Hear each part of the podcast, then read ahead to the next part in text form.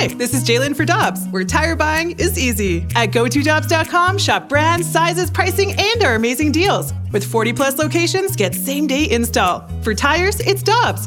For deals you can use, click on GoToDobbs.com now.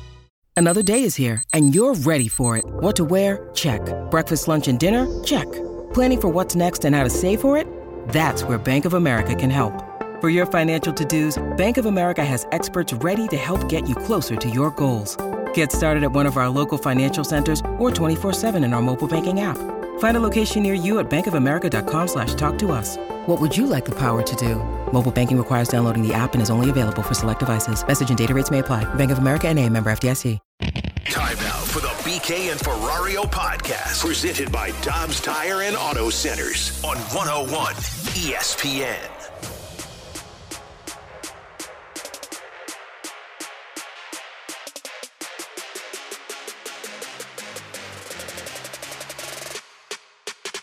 Think Binnington's having some words over there with the bench of the Minnesota Wild, and he's just trying to stir things up. Binnington had it come off his chest, but as he leaves the net, Minnesota gets it.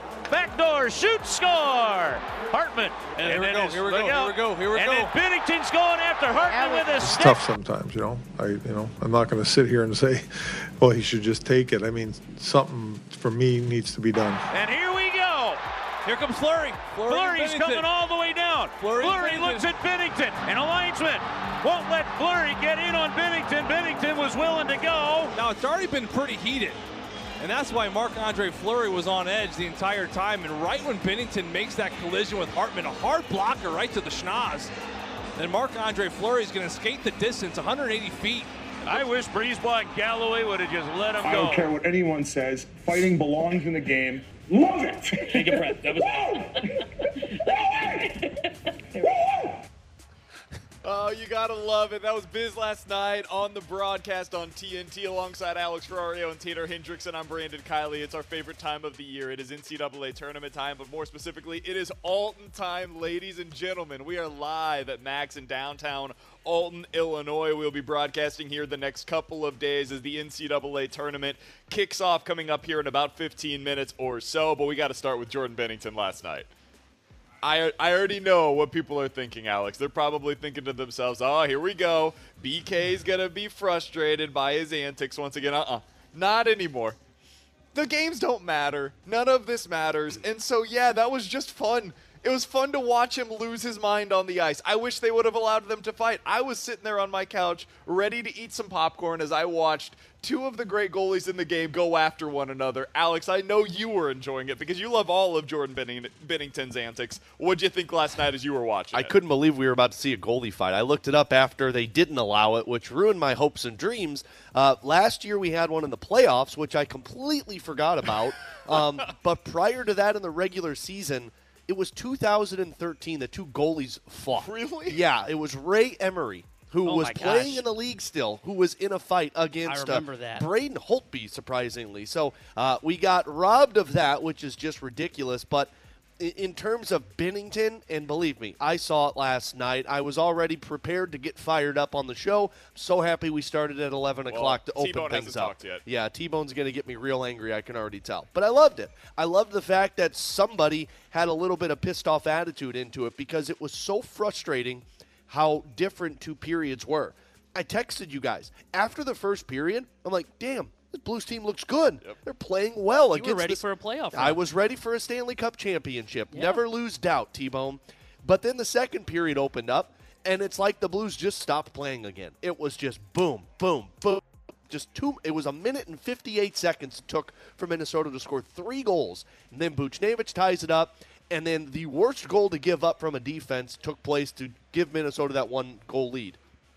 And then it, it already felt like fireworks were going to go off in that second period. But when Ryan Hartman ran into Jordan Binnington, intentionally, unintentionally, how you want to look at it, that was the last straw. That was the straw that broke the camel's back with Jordan Binnington, and he said, I'm done with it. And what was really frustrating for me was before Binnington came out of his crease, watch the replay. There were three of your teammates standing around that. Justin Faulk looked like he was about to go towards him, and then he just turned around. And Binnington just said, blanket, I'm going myself. And I'm okay with that. Craig Berube was okay with that. I was okay with that. And of course, everybody else sees it and calls it antics. T Bone, get me fired Well, up it was even antics. more. Like whether you liked Yeah. it or not, it was definitely antics. Of course T-Bone, it was antics. Why'd you hate it? I, the reason I had an issue with it was, and look, this is the first time I've really had issues with Binnington's antics. He was bumped into accidentally. I didn't see a reason to go out there and lose his, you know what, and go after the Minnesota player. I, I thought, it, you know, I to me it was one of those where it was just Binnington being Binnington. And at this point of how, how bad this team is, I, I don't want to watch that. I, I mean, I don't really want to watch him right You now, like anyways. fun. But You don't like I, fun? I, I didn't want to see Binnington do that. I mean, right now it's just about performance on the ice, and Binnington's just losing his mind by a guy accidentally running into him. And I know the Blues and Craig Berube were sticking to it post game, saying, you know, oh well, they ran into him into the crease. He was not in the crease when he got hit and when he got bumped. He was out of the crease. So I, I just didn't like it. You know, I understand Binnington gets frustrated sometimes. But last night was the first time that I've really been like, okay, I, I'm tired of the antics. I'm tired of seeing it. I'm tired of it being a storyline. I'm tired of coming in the next day and talking about it. I, I'm just done with it. And, and if they were a good team, it would be even more frustrating if this was in a playoff push. But there was no need for it last night. And if you're going to show you're going to show those kind of antics, I'm sorry. Look, I don't think Binnington's the problem, but your numbers have to show your numbers have to show on paper to where the national media says, "Hey, he's been playing well. He can he can do that kind of stuff on a it, game in game out night whenever he needs to do it." I don't know. I, I just felt it was frustrating to watch it last night to see him lose it again in a scenario which, again, not completely his fault, but I, I don't. I'm tired of talking about Binnington's antics. Yeah, I, I, I, saw to where Ryan Hartman was do the entire Minnesota Wild team was doing what they knew they had to do and get underneath Jordan Binnington's skin, and they were doing it in the first period, and it looked like Binnington kept it together pretty well. And up to that point, I mean, Binnington was making desperation saves while the defense was standing there watching the puck just float around in the crease, and uh, it just you can look at that and say, well, he just accidentally bumped into him. Ryan Hartman has done it before. Ryan Hartman is that type of guy, and you could tell what he was doing. He was trying to get to Binnington where it looked like it was the celebration, and that's where Binnington lost it. And that's what Craig Berube said. He said, look, I'm fine with the guy defending himself because you bumped into his crease. Jonathan Quick used to do this with the LA Kings, where if you would touch him, he would lose his mind, and everybody in St. Louis hated it because Jonathan Quick was that jerk. And to the point, I mean, I don't disagree with you, T Bone, because yes, the numbers do need to back it up. I mean, Binnington's 893 save percentage doesn't look great when he's doing that on the ice. But to people that were tweeting it, like I saw our good buddy Greg Wyshynski, who decided to take it right to Twitter. um, Everybody nationally hates everybody Jordan Binnington, nationally hates so Jordan Binnington. but like uh, the biggest thing for me was watch that game. The the the puke point for Jordan Binnington was that fourth goal. He made three saves lunging across the crease. Oskar Sundqvist was standing in front of the net with two defensemen on him. He took three whacks at that puck without a defenseman pushing him away and scores the goal. Like if you're Jordan Binnington, you get to the point where you say, "What else am I supposed to do right now, guys?" And I think he just hit his breaking point, which to me, the antics in the Pittsburgh game, that was unnecessary. That was Jason Zucker going down there and Binnington just losing his mind. Those are antics, and I can understand. This last night was Binnington saying nobody else is going to defend my crease for me, so I'll do it myself. All right, so I've got a few thoughts. One, a reaction to what you just said there, Alex. You said the entire Wild team was trying to get under Binnington's skin. That's what they wanted to do. You're absolutely correct, and the reason why they're trying to do that is because they know they can. And so Binnington has put himself into a position now where other teams, when the games start to matter again, they're just going to continue doing this stuff. And not a whole lot of them can take advantage of that the way that the Wild can and have because they have instigators. And they've got guys that can take care of their own business. Like they're not afraid to start some stuff because they're also not afraid to finish whatever comes out of it. And so the Minnesota Wild are uniquely qualified to do such a thing to Jordan Binnington.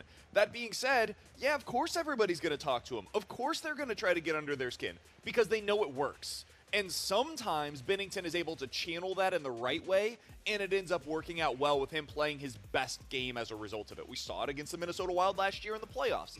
Sometimes it spills over the way it did last night. I don't care about it right now because these games don't matter. In fact, they do a little bit matter, and last night was good for them that they lost. Now they are at eighth in the standings right now for the NHL draft lottery. That's what really matters. You want to keep working your way up that ladder. T Bone, you said right now it's about performance on the ice. I don't think it is. It's evaluation on the ice. That's fair. Yeah, but you're not evaluating Binnington at this point anymore. I, can we can we have an honest assessment of Binnington? And though I don't think he has been He's the been problem, great this season. He's been good, at some point I have to see numbers to back it up because But what whether you think he's been good or bad the last two years, the numbers aren't there But what for numbers? Jordan Last year was a different. I agree. Last year he was not good. But what numbers do you need to see back up? I mean, the goals against average and save percentage are like plus minus right now for defensemen. Like you could look at it and say that's awful, but take into consideration the plus minus when there's the empty net goals. Take into consideration all of the backdoor tap ins and the guys standing around watching players take point blank shots on Jordan Binnington. Guys, you can put Patrick Roy and Marty Brodeur in net with this defense right now. They're not making the saves. Jordan Binnington can't make those saves. He can't make all of them. I do think there are some that like I I think there comes a certain point in time where Benner has been a part of the problem. I don't think he is the problem by any stretch of the imagination. There have just been moments where it's like, eh, I think this season's kind of got to him. I think it's gotten to everybody. I think there are moments where the forwards are like, eh, none of this matters. The possessions aren't as important as they once were because we're not going to be able to make up for it anyways. Um, so I, I do think there are moments where T-Bone's got a, a point and Binnington has been part of the issue. If you're just looking at high danger save percentage this year, he's 60th in the NHL among 70 NHL goalies that are qualified. It's not good. It's not what you want. It's bottom 10 in the NHL. That being said, for me to sit here and say like he's been a a big part of the problem, I think you've got like 10 other guys that I could point to before Jordan Binnington. Last night though, getting back to specifically what we saw, I thought Sarah Nurse, who was on the broadcast last night for TNT, she was part of the pre, post, and intermission um, Love show Sarah that they've Nurse. got. First of all, she was fantastic. Yeah. Second of all, I thought the way that she described this entire scene is the same way that I would. Here's Sarah Nurse on the broadcast. If I'm showing a hockey game to a non hockey fan, a doubter, I'm showing them that 20 minutes of hockey because that was absolute chaos from start to finish. There's six goals in the period, you have a fight, you have all of these penalties. I thought that was the perfect 20 minutes of hockey. I was like Biz. Six, six goals, eight penalties. There was it, it was like you know that movie um, Everything Everywhere All at Once. That was last night's game. that was the middle 20 minutes of the game. It was amazing to watch. There it was highly entertaining. The Blues ended up getting the result that they frankly needed, which is a loss. Yes, they did give up 8 goals and it was the first time that that's happened to the Blues on home ice. Uh, second time, excuse me, in the last 25 years. It's not a statistic that you want to see happening. They have now given up at least five goals in a game 25 different times this year. They gave up five goals or more 21 times in the last two years combined. So, again, it's not what you want, but this is a statement of where the Blues are at right now as a hockey team. They're not very good, they're not competing for anything meaningful. And with the Jordan Binnington stuff, if that happened in a meaningful game, and I think that it probably can and will happen eventually in a meaningful game again. I'd be frustrated today because he get him getting bolted for, or getting kicked out of the game essentially lost you that game or at least removed any chance of you having to win.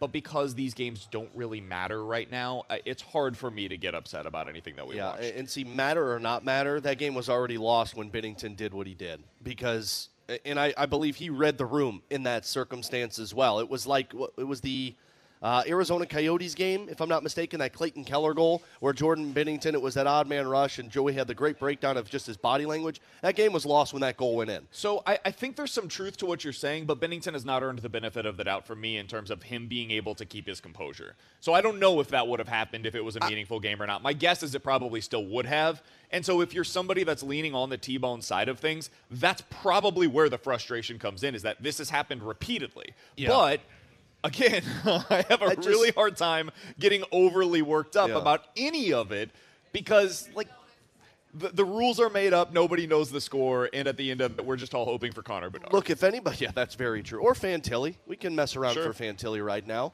Um, if you're going to be upset about anything, and to T-Bone's point about this being an evaluation period, be upset about the defense last night. Be upset about that evaluation. And I'm not talking about just the defense, I'm talking about the five man unit. You know how many guys were left, left unmanned and undefended? That Ryan Hartman goal that stemmed Jordan Binnington to lose his mind? Go back and watch that replay. He was by himself to take a shot and then get his own rebound. Oskar Sundqvist, I talked about all alone if there's an evaluation period for Doug Armstrong, it's defensively right now. And watching that game last night, watching those five goals, three of them scored in a minute and 58 seconds, Army had a comment at the trade deadline where he said, Our problem this season has been when things snowball, they we can't stop it from getting out of control. Last night was a perfect example of that. Figure out how to stop that because Jordan Binnington, although he lost his mind, nobody was able to stop that snowball. He's Alex Ferrario. That's Tanner Hendrickson, and I'm Brandon Kiley. We are broadcasting live today from Max in downtown Alton, Illinois. Come on by, say hello, grab yourself some drinks,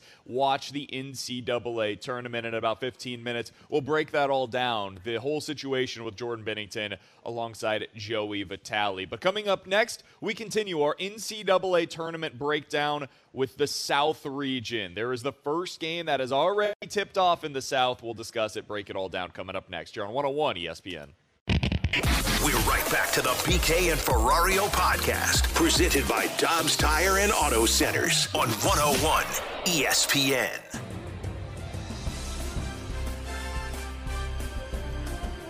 Time to break down this tournament with the South region. It is already underway. We have our first game that is tipped off in the NCAA tournament, and the first round of the tournament, that is. We are now going into the South region, guys.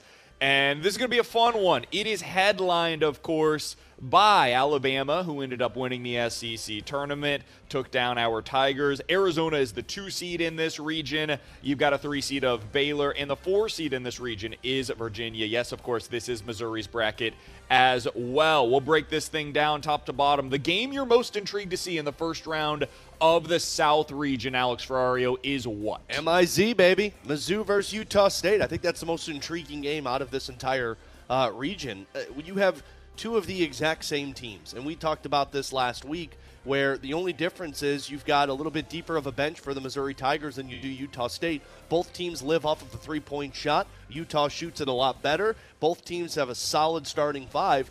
This is going to be the most entertaining game in the South region, so that's mine. I agree with that. Just go a little bit differently. I, this College of Charleston game versus San Diego State, I think, is going to be fascinating. I truly believe the College of Charleston's a really good basketball team. They got a bit of a tough draw. They're, they are deep. They've got five guys that average double figures on a nightly basis. And then you look at San Diego State, they're really good defensively. So I'm intrigued. I do have San Diego State winning this, but I do think the College of Charleston's going to give them a test. You guys talk about styles making fights, Alex. That's what makes it so much fun between Utah State and Missouri. Another one of those, and it's kind of in the opposite way, is Furman versus Virginia. I'll get back to this game in a little bit, but I love Furman in this one going up against Virginia. And the reason why is because they play with a little bit more pace and they are incredible at converting their inside shots into successful opportunities. They're number one in the country, Furman is, in two point field goal percentage. They're all right at three point shooting as well. They've got an opportunity to be, to be able to take it uh, to Virginia that way. And they take care of the ball as well as just about anybody in the country. I like Furman a lot going into this region. I think they are going to be able to pull off an upset against Virginia, and so I'm going to be paying attention to that game, and that's where we get to next. Alex, the most likely first round upset for you is who? I've got Furman over Virginia. Who do you have? Corpus Christi over Alabama. Of course. That's fake news right there. No, I have NC State over Creighton. Now, NC State sucks defensively, but NC State has a ton of playmakers, including their big man. So I, think NC State, if they can go on a little bit of a run, if they can force Creighton to turn the ball over, which I don't think Creighton turns it over very much, but when you have three playmakers like NC State does, uh, I think they can come away with that one. So they're my upset pick. I, I like the Furman over Virginia one. I, I like it too because they're such a good three point shooting team, and Virginia likes to slow down the pace of games. And if you get them out and running, you're going to take advantage of it. I, I think they're going to go. I think they take down Virginia. They're always a team that I don't buy into because they play that slow style. Any team that likes to play slow and rely on their defense typically runs into some issues during some games in the NCAA tournament. I've got Furman taking down Virginia. All right, I mentioned mine already. I've got Furman over Virginia, just like T Bone. Your sleeper team to come out of this region. Alex, I'll start things off on this one because I'm going the homer route. Me it's too. Missouri. I don't think they're actually going to do it, but if you're looking for a team that can come out of this thing that's a six seed or worse, I, I think it's Mizzou because of the style that they play. It's really difficult to prepare for Missouri style, and it's why I think they have a real chance to be able to beat Arizona if they get out of the first round against Utah State. Arizona will have less than 24 hours to prepare for the defense that Missouri plays. And if Mizzou gets out there and gets out front early, they're hitting some shots. I, I think that's a really tough task for Arizona to be able to keep up with. So Mizzou would be my outside the box team that could potentially make it. Who's your sleeper team, Alex? I, I wish I could go something different, but I don't. I, I have Mizzou getting to the uh, Sweet 16. And I, I don't know what happens after that, but I'm with you. If you get past Utah State, I think they can beat down Arizona, and it really just depends on who you see. If it's Baylor, if it's NC State, if it's Creighton. I- mean, in all reality, you get through Utah State, I could see a path to the Elite Eight against Alabama. So, I, I mean, I hate to go the same as you, and I hate to go for, to, to go um, Homer here, but this is about as chalk of a region as I have on my bracket. But I, I do have Mizzou getting to the Sweet 16. All right, you're going to hate me for this. You have Utah State, don't you? It's the Aggies Oh, for you- me. I, That is I think whoever gets out high-powered of that game has a chance to I- I I agree. agree. I, because both they are literally the same team essentially. So I, I think whoever wins that game has a chance to take down Arizona and go on a run. I've got Utah State going all the way to the Elite Eight, running into Alabama. I, I think that high-powered offense. I always lean towards taking teams that can hit shots and hit three pointers. I think that's what's going to propel Utah State or Missouri. Missouri wins that game. I can see them going on a deep run. Because nobody else mentioned them, I'll go ahead and get to it. Uh, Creighton is a team that should not be discounted. Creighton has had a very good season this year. They've got some big time wins over big time programs. They've also had some very close calls against other significant programs. They beat Arkansas earlier this year. They were able to beat Providence. They beat Xavier. They beat UConn. They've got big wins. They've been in big time games. Creighton is a team that should not be discounted. I know it says a six seed next to them. You look at some of the more advanced metrics, they're one of the top 15 teams in the country, depending on which ones you're looking at. So Creighton is another one that is worth keeping an, eye on. Who's the team that you're most confused by? You look at them and you're like, man, could lose in the first round, could get to the final four. I'm not sure what to do with them. T Bone, let's start with you. Who do you got as the confusing team? I, I mine's Baylor. I, I don't know if I'm really buying into Baylor because I, I look at their path and they have defensive struggles. They've struggled defensively at times this year, and I think they can win their first round matchup. But I've actually got them going down to Creighton in the round of 32. I think they lose there. They, they confuse me because offensively they played in a really tough conference and they hung well in there. But with defensive struggles, that can catch up to you in the NCAA tournament. I find them puzzling because I think they could be out in the second round, or they could potentially get to the Final Four. They are Gonzaga of the Big 12. Like they're excellent offensively, defensively they've got their issues, and it almost felt at times like they were floating through the season, especially early on this year. So I, they are a confusing team. Alex, who do you have? So Baylor was one of my confusing teams. I actually have a couple of them because Virginia's another confusing team for me. But I'll say Arizona, mostly because you're a two team and or a two seed, and you look at this and you say, I could see Alabama and Arizona meeting up. But we just discussed that. Arizona, I feel, is going to have a very tough task against Mizzou or Utah State. And that's why they're so confusing for me because being a two seed, taking on potentially Alabama in an Elite Eight makes a lot of sense. But I can also see Arizona going home in that second round. Mine is uh, actually going to be San Diego State. T Bone, you mentioned that you've got Charleston as a team that could pull off an upset in the first round. I agree with you, and part of the reason why is because I don't really know what to do with San Diego State. They have a good profile, but when they play quality opponents, they lose every time. They played against Arizona, lost by 17. Played against Arkansas, lost. St. Mary's, lost. Uh, they ended up playing against a couple of the teams in their own conference and had some success, especially against Utah State.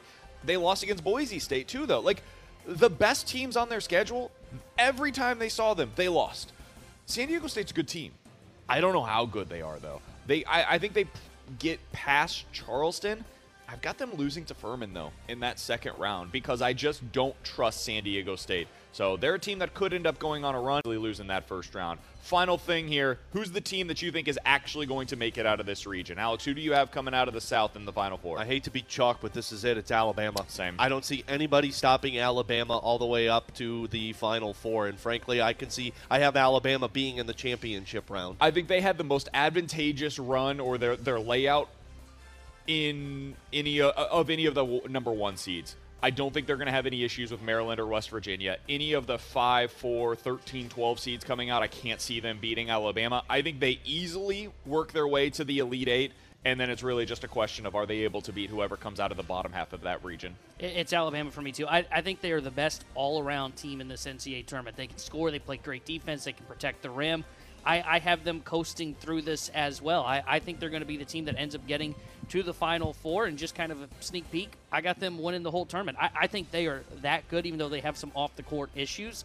I, they are the deepest team in the tournament, in my opinion. Coming up in 15 minutes, we'll get to questions and answers. 314 399 9646 is the Air Comfort Service text line for any of your questions. But coming up next, Joey Vitale. He's the Blues analyst for 101 ESPN. He was on the call last night as Jordan Binnington lost his mind once again. What's Joey have to say about Benner's antics? We'll talk about it next year on 101 ESPN. With threats to our nation waiting around every corner, adaptability is more important than ever. When conditions change without notice, quick strategic thinking is crucial. And with obstacles consistently impending, determination is essential in overcoming them. It's this willingness, decisiveness, and resilience that sets Marines apart. With our fighting spirit, we don't just fight battles, we win them. Marines are the constant our nation counts on to fight the unknown. And through adaptable problem solving, we do just that.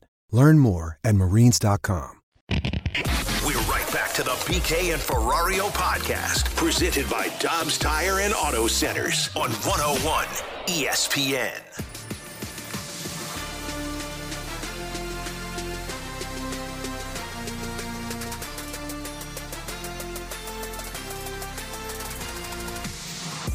With Alex Ferrario and Tanner Hendrickson, I'm Brandon Kiley. We are broadcasting live from Max in downtown Alton. It is a beautiful place to be. It is a beautiful sight to see as everybody's taking in the first game action. West Virginia already up 13 to 4 against Maryland in the 8 9 uh, matchup between those two teams. About 11 and a half minutes to go in the first half. We'll continue keeping you updated with all of the latest on the NCAA tournament right here on 101 ESPN. But right now, we're going out to the Brown and Crouppen Celebrity Line to be joined by our friend and the Blues analyst for 101 ESPN. He's Joey Vitale joining us here on the show. Joe, how you doing today, Joey, man? Joey, Joey. Joey. hey boys, I'm doing I'm doing really good. Hopefully better than Alex. Alex was having a contact issue last night. His eyes were all swollen up. He looked like Jakub Vrana.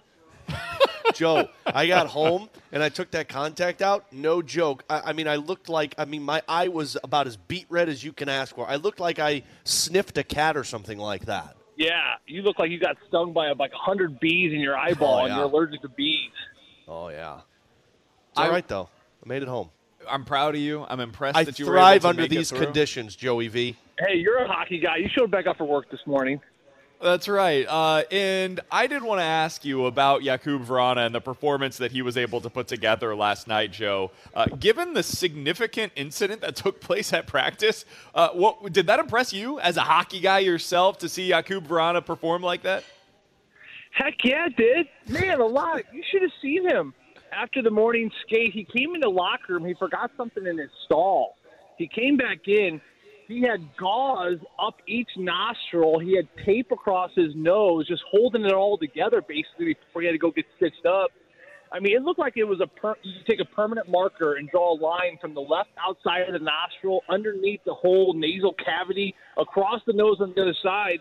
I mean, any deeper of a cut, and I think his whole nose would have fallen off. That's how deep it was. And the fact that he played, had a full shield on, and to get two goals there in that first period, both power play goals, certainly was hockey tough. And I think it's things like that that certainly endear yourself to your new teammate. Absolutely. And Joe, I, I personally loved that one timer that he had on the power play. Could we see uh, Jakub Vrana replace what David Perron was on the power play? I don't know by this season because there's not as many games, but maybe by next year?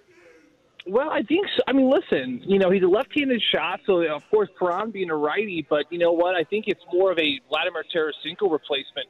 You know, one thing about Tarasenko on the power play, especially as a left-handed shot, he was never very comfortable with one-timers. He always wanted to settle the puck down, pick his head up, and pick his spot. And this is a one-time threat that the Blues have been missing for quite some time. And I think every good power play, every good power play runs through at least one one-timer and sometimes two one-timers. And I think with Kasperi Kapanen on that right side and Vrana on that left side, it certainly looks like they have some options for one-timers. Keep in mind, Jordan Kyrou is starting to get more comfortable with his one-timer as well. I know one thing. I mean, you lose O'Reilly and you lose Vladimir Tarasenko.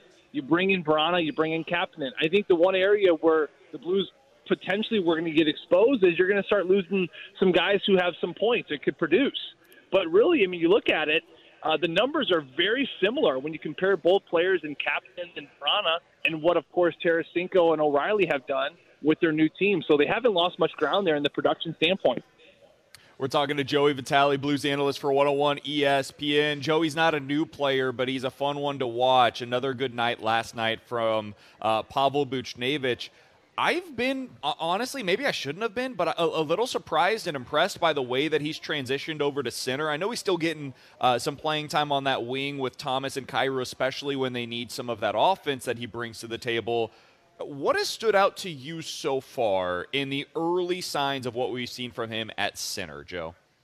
You know, I'll be honest with you, BK. It's just his attitude. You know, he's got an attitude about him. You know, he's a great personality off the ice, but he does he does walk around with a little bit of arrogance in a good way. And what I mean by that is you need that arrogance, you need that edge to play in this league. You need that arrogance, especially to play center. Look at that matchup last night. I mean, him and Eriksson Ek from the drop of the puck, they were like stepbrothers that couldn't stand each other. I mean, they were going at it, at each other from the very first drop. Every face-off, there was a couple extra whacks.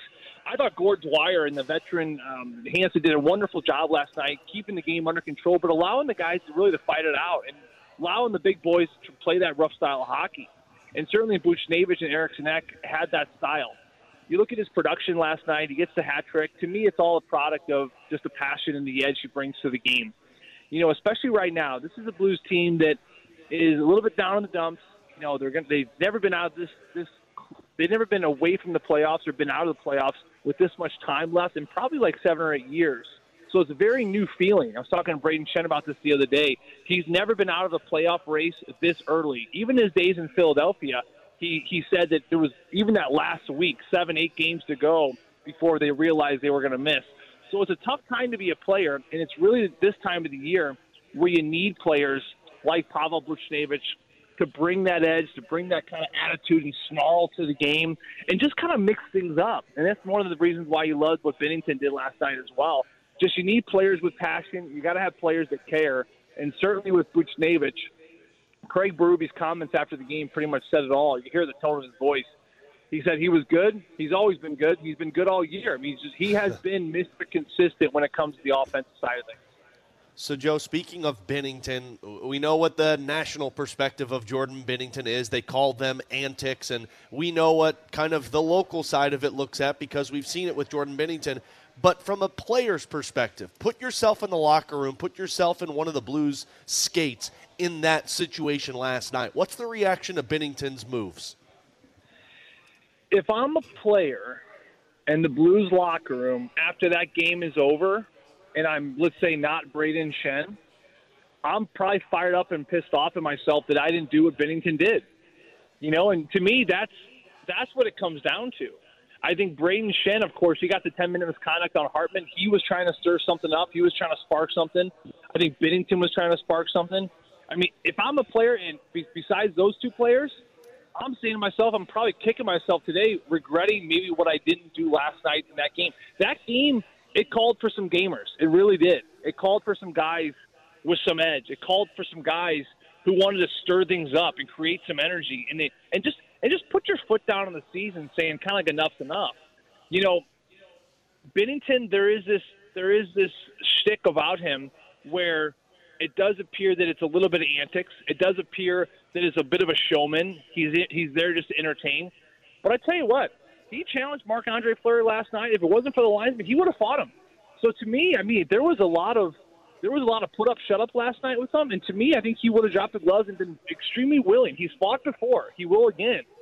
And you know, last night's game, I've always felt this way about Jordan, but now I feel this way even more.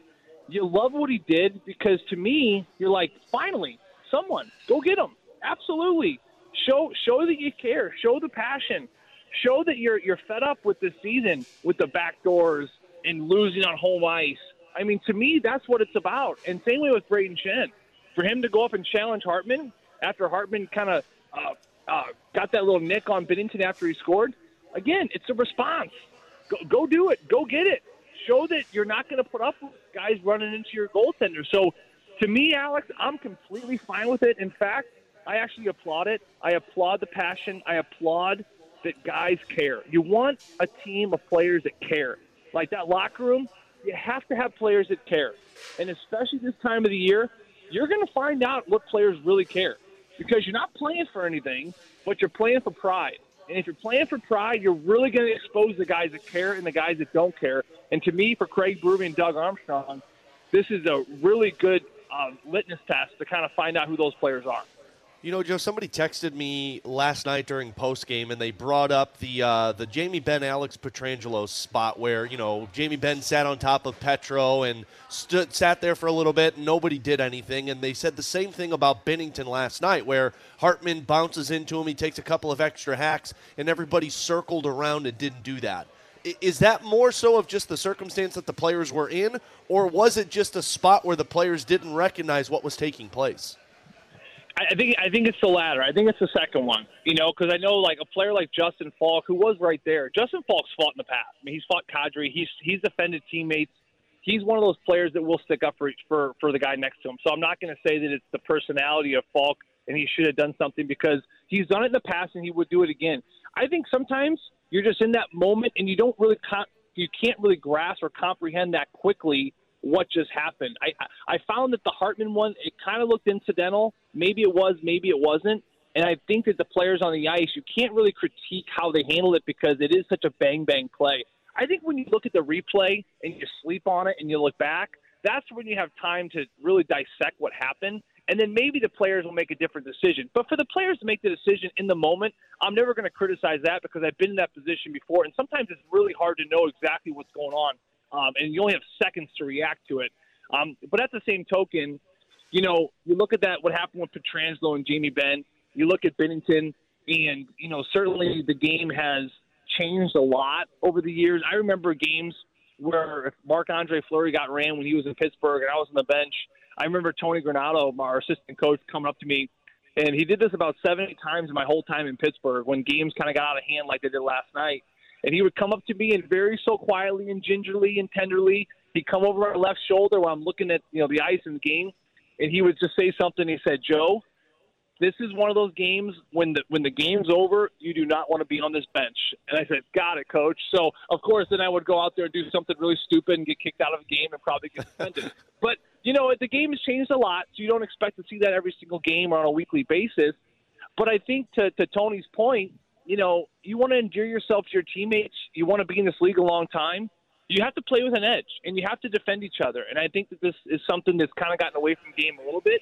Uh, but certainly, you look at some of the performances last night of some players that certainly sticks up for Binnington, including himself. You know, I think that that is a uh, very commendable thing. Joey, we'll get you out of here on this. Are you a big NCAA tournament guy? Are you going to be in on any uh, bracket pools or anything like that? You know what? I'm not BK, but I tell you what, this year I might I might change it up. I may I may throw out a bracket. I may watch a little bit of it. Uh, but before, you know, I I was in high school when I was at CBC. Me and like a group of buddies every March we play hooky. We go over there um, to to some bar with McGurk's or some some other place. Helen Fitzgerald's. We went to. We actually skipped school one day to watch the tournament. Max in downtown Alton, for example. Exactly. Yeah, yeah, exactly.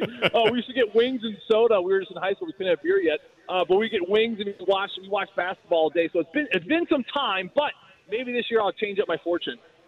I, I think you probably should. I would recommend getting on that bracket soon, though, Joe. The, the tournament has officially. Luckily, there's off. only one game, so you got time, Joe. Here I am wasting my time talking to you. I gotta get on it. I gotta get on this bracket. Gotta go. Get on it, Joey. We appreciate the time, man. See you, boys. That's. Joey Vitale, Blues analyst for 101 ESPN. Always appreciate him hopping on the show. You'll hear him on the call tomorrow night. Blues at the Washington Capitals. 6 o'clock puck drop for that one. We'll have your pregame coverage tomorrow starting at 5. I think what he says there is fair. And Alex, I know you've mentioned this before as well, where you need some of that energy, you need that fight. Maybe even not like literally fight, but where you can feel the the personality and you can feel uh, some of the like energy that's coming off of Jordan Binnington. And it does seem like sometimes that is missing from the Blues this year. And I think some of that is just like they're not very good. And so there, there's a lack of energy when you're not performing. But Binner, you know every night that he's on the ice, he's going to fight like hell. Mm-hmm. And I do respect that about him, even if it does rub me the wrong way at times. Yeah, I, I mean, look, like I said, the, the situational, the Pittsburgh Penguins one, I knew what he was trying to do, but you were trying to spark some life into your team, but it didn't look good because you were the one that was giving up those goals, and your team in that situation wasn't playing well also. But last night, I mean, you, you played so well in the first period that you felt like, damn, they could win this game again. And then it just died in the second period. A minute and 58 seconds, you're down by two goals, and you're thinking, what the hell just happened?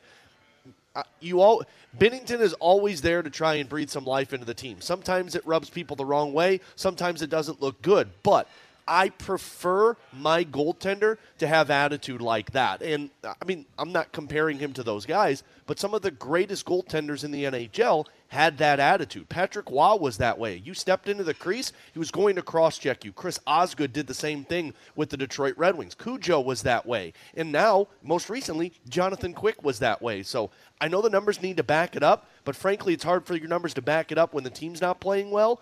But if I'm going to get anything, I want to know that my goaltender's got that life there and has got my team's back. 314 399 9646 is the Air Comfort Service text line. We'll get some questions and answers coming up next. You're on 101 ESPN. We're right back to the BK and Ferrario podcast, presented by Dobbs Tire and Auto Centers on 101 ESPN. You've got questions. We may have the answers. Maybe? Text 314 399 9646. BK and Ferrario's questions and answers on 101 ESPN. Brought to you by James Carlton with State Farm. Have drivers under 25 on your insurance? Save hundreds of dollars a year with carltoninsurance.net.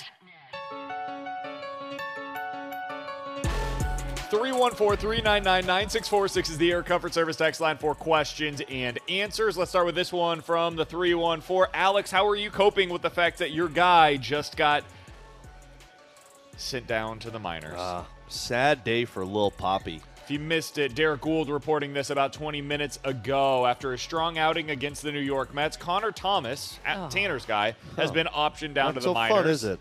And so too has Ivan Herrera and slugger Moises Gomez. Look, um, it wasn't a great camp for my guy. After he started off hot and heavy, he fell off and started to swing and miss. But I don't look at it as a uh, demotion. I look at this as another opportunity for him to showcase what his ability is. And like a phoenix, he's going to rise through the ashes and return as a DH at some point this season. Mind you, this Lil Poppy will be at the majors at some point this year. From the 636, guys, who do you think is the next blue to be in line for a contract extension? Hopefully none of them. I think it's I think it's Buchnevich. Hopefully, well, none of them. no. You know what? Let me answer this a different way. Okay. I think it's one of Jakub Vrana or Kasperi Kapanen, depending on what happens with those guys. Yeah, that makes a lot of sense. I do think they'll try with Buchnevich next season. They'll, I don't. He's in his final year. Two more, so he- he'll be eligible in 2024, 25. Yeah, um, that's probably good. I, I also wonder if Doug tries to buy low on Scott Perunovich. He's an RFA after this season. Do you go to him and say, Good "Look, one. you've been injured. Let's do another two-year deals for a million dollars each year and see if you can get something out of them." But I, I, I'm with you. I, I would say Jakub Vrana would be the one that I could see them re-signing. Yeah, I would either go with Vrana or Kapanen, but I, I think you will keep one of those guys on maybe a contract extension. Yeah. I don't think you probably, get both. Yeah, and you probably sell on the other one next year because both guys, if they're playing well next year in the Blues haven't turned it around, they're going to be uh, big commodities at the trade deadline. So I would probably say it'd be one of those two, probably followed by Pavel Buchnevich. But I would say if they're doing a Buchnevich ex- extension, well, that's tough to say. Yeah. I, I would not want it to be like an eight-year deal. I, I want them to be more cautious on their contract Well, term be than they eight- have been. I doubt it would be an eight-year because he'll be 28 by the time you could start negotiating I with him. I think that it will definitely be something like an eight year. I think he'll would be ask for an eight year. I don't know if Doug's gonna. I think Doug's learned his lesson a little bit with these last couple of years That's in terms why of If he contracts. doesn't give him an eight-year deal, I don't think he's staying in St. Louis. Probably then I not. then I see assets coming back in return. Probably. Like I, I'm at, you know me in contract extensions in baseball. I, I'm that way with the Blues now because it, it it has burned them now. It feels like with these last couple to where they're. It, I don't know if they're gonna be able to I, move. I will them. say this though, Buchnevich is an elite player, giving out long-term extensions to good players.